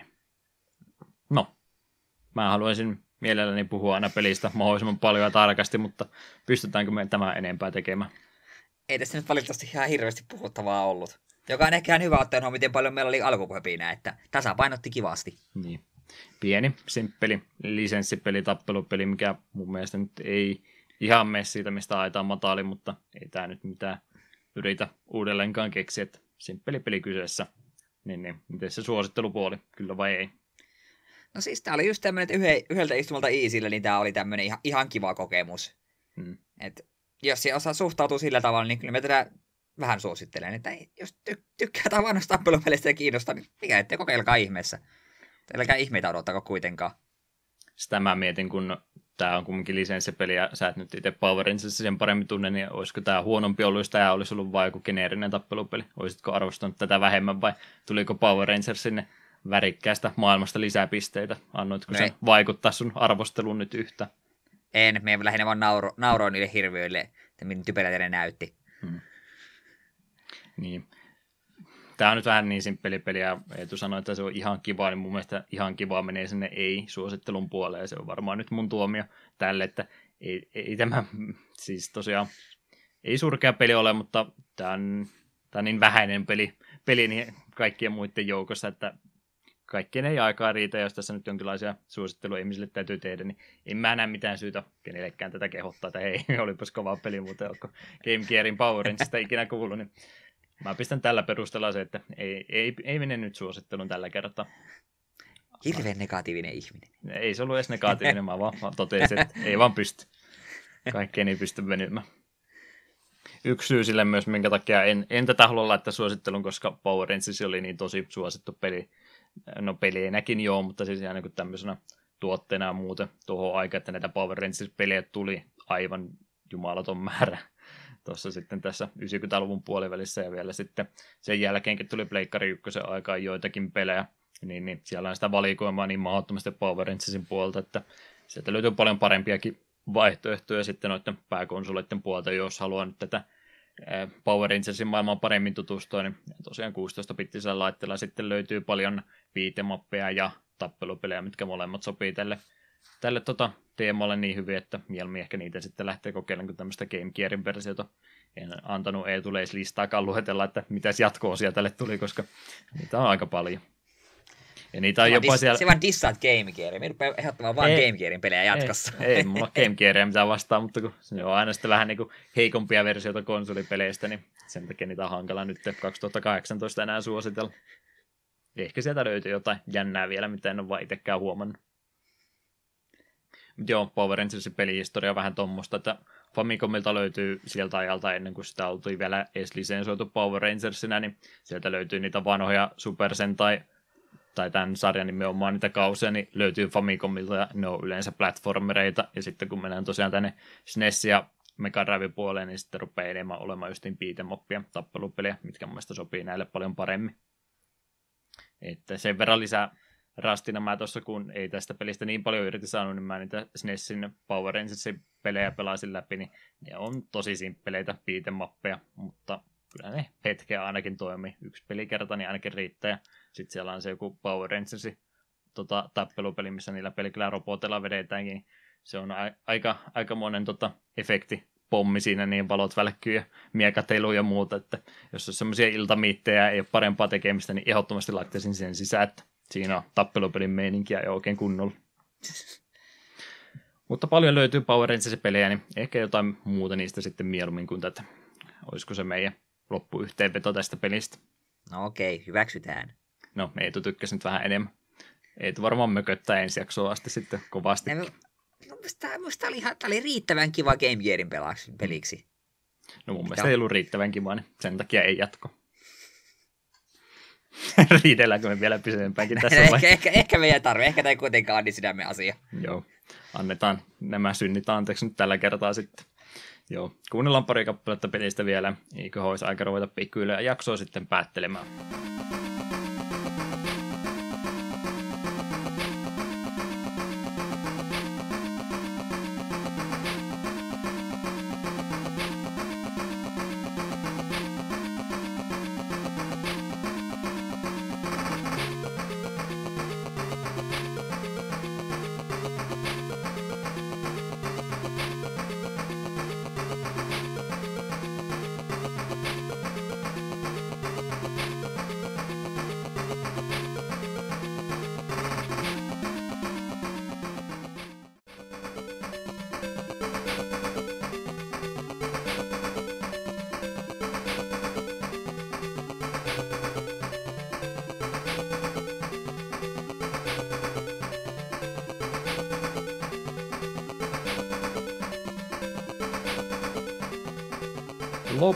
Loppuhypinoita vaille tämä jakso näin jäljellä. Tuossa juuri backspacea naputtelin sen verran, minä otin meidän loppuhypinä aiheen kokonaan pois, koska se ei liittynyt pelaamiseen yhtään mitenkään. Ja ei nyt viitti tätä jaksoa ruveta enempää venyttämään, niin skipataan tuo segmentti. Antakaa mm, anteeksi. Otetaan ensi sitä... kerralla vähän parempi sitten mukaan. Niin, sitä voi säästellä siihen jaksoon, missä meillä ei paljon puhuttavaa. Mm. Siinä nyt toimii paljon paremmin. Tästä nyt ei varsinkaan mitään oikein mielenkiintoisia aasinsiltoja mihinkään suuntaan oltu saamassakaan, niin ei ruveta väkisi yrittämään, vaan mennään vaan elämässämme eteenpäin ja mietitään, että mitä niitä tulevia jaksoja sitten oli tulossa. Joo, seuraavaksi tos alkaa tämä meidän romhacking-osio, eli tulee kaksi peliä, mistä ei ole virallista käännöstä olemassakaan. Ja ensimmäisenä on 30.10. Juhan valitsema Wonder Project J SNESille. Sen verran, mitä meistä pelistä on kuullut, niin me odotan mielenkiinnolla ja kauhulla – sitten 13.11. Mater 3 ja 27.11. Beneath the Steel Sky ja viimeisin uutuus, joka on sitten jo joulukuun puolella 11.12. Mega Driven Gunstar Heroes. Sehän on jo toiseksi viimeinen jakso tämän vuoden puolella Gunstaria. Se on myöskin sitten 49. jakso, että sopivasti pyörähtää 50, 50 jakso tulee sitten viimeinen jakso tänä vuonna olemaan. Huhhuh, aika siistiä. Lupaan, että ei oteta mitään erikoista siihen. Se on, se on muistaakseni kahdest, niin se on joo, se on 25 päivä, että täytyy sitä sitten miettiä, mutta siihen on vielä kahden kuukauden päässä. Ehdimme asian pähkiä, pähkäillä tässä sitten sitä ennen. Joo. Näin ollen. En minä ainakaan rupea tätä jaksoa yhtään enempää venyttämään. Olemme mielestämme ihan työmäärämme tässä ylittäneet ja yli työpuolella jo menneenkin. Niin mm. Yhteydenottokanavat takapölkky.wordpress.com on nettisivu, johon ei mitään tule. takapölkky.gmail.com ilman niitä öönpisteitä on tuo sähköposti, minkä saa terveisiä ja lomakuvia lähetellä. Sitten Facebook ja Twitter oli nämä somekanavat, mistä saa kyllä kiinni. Ja Discord sitten on tuo meidän sivusto, mistä varmaan parhaiten, jos välittömästi jotain haluaa käydä kertomassa, niin sieltä saa parhaiten sitten kiinni. Ja ehdottomasti sinne kannattaa liittyä. Mites Eetu? Minä löydyn Klaus Nymerkin takaa Twitterissä The edessä. Kaikkialta löytyy. Kaik, ihan kaikkialta. Paitsi Instagramissa, semmoisen roskaan minä en liity. Mutta Juha, missä sinä? YouTube, Twitchi, Twitteri on ne kanavat, mitä ehkä eniten olen käyttänyt, ja Deokin on nimimerkki, mistä löytyy. Sitä olen yrittänyt kaikkialla käyttää, jos vaan vapaana sattuu olemaan. Ja niin, me ollaan varmaan näistä puhuttu, että Eetun pitäisi Blogspottiin jotain kirjoittaa, mun pitäisi varmaan striimata joskus, että katsotaan milloin nämäkin sitten tapahtuu. Lupaan ainakin, että Twitchissä en ikinä Krok 2 tule striimaamaan. Mutta jotenkin muuten tätä, tätä kanavaa voisi hyödyntää. Katsoo ne. Nämä vähän ikäviä nyt nämä meidän tulevat pelit, just joku Mater 3, kun mä oon sitäkin aloitellut jo, niin sitä viittinyt tässä vaiheessa enää ruveta sitä riimaamaan. Ja JRPG ei ole ehkä se kaikkein mielenkiintoisin asia seurata, kun toinen pelaa. Niin Ehkä nyt jää vähän lähiaikoina vielä, mutta täytyy jotain keksiä. Syssymmällä. Syssymmällä. Kohta se on syssykin jo ohi. Voi voi. no, en mä tiedä, oliko tässä pelissä mitään oikeata ending niin sen takia mä laitan tunnarisoimaan uudestaan, koska ei sitä ikinä tarpeeksi saa. Ja näiden eeppisten sävelten myötä niin ei tule ehkä jotain saatesanoja onni. Eikö se olisi tässä nyt sitten? Joo. Me on sen verran tylsä ja laiska, katson ulos ikkunassa, sanon vaan, että talvi tulee.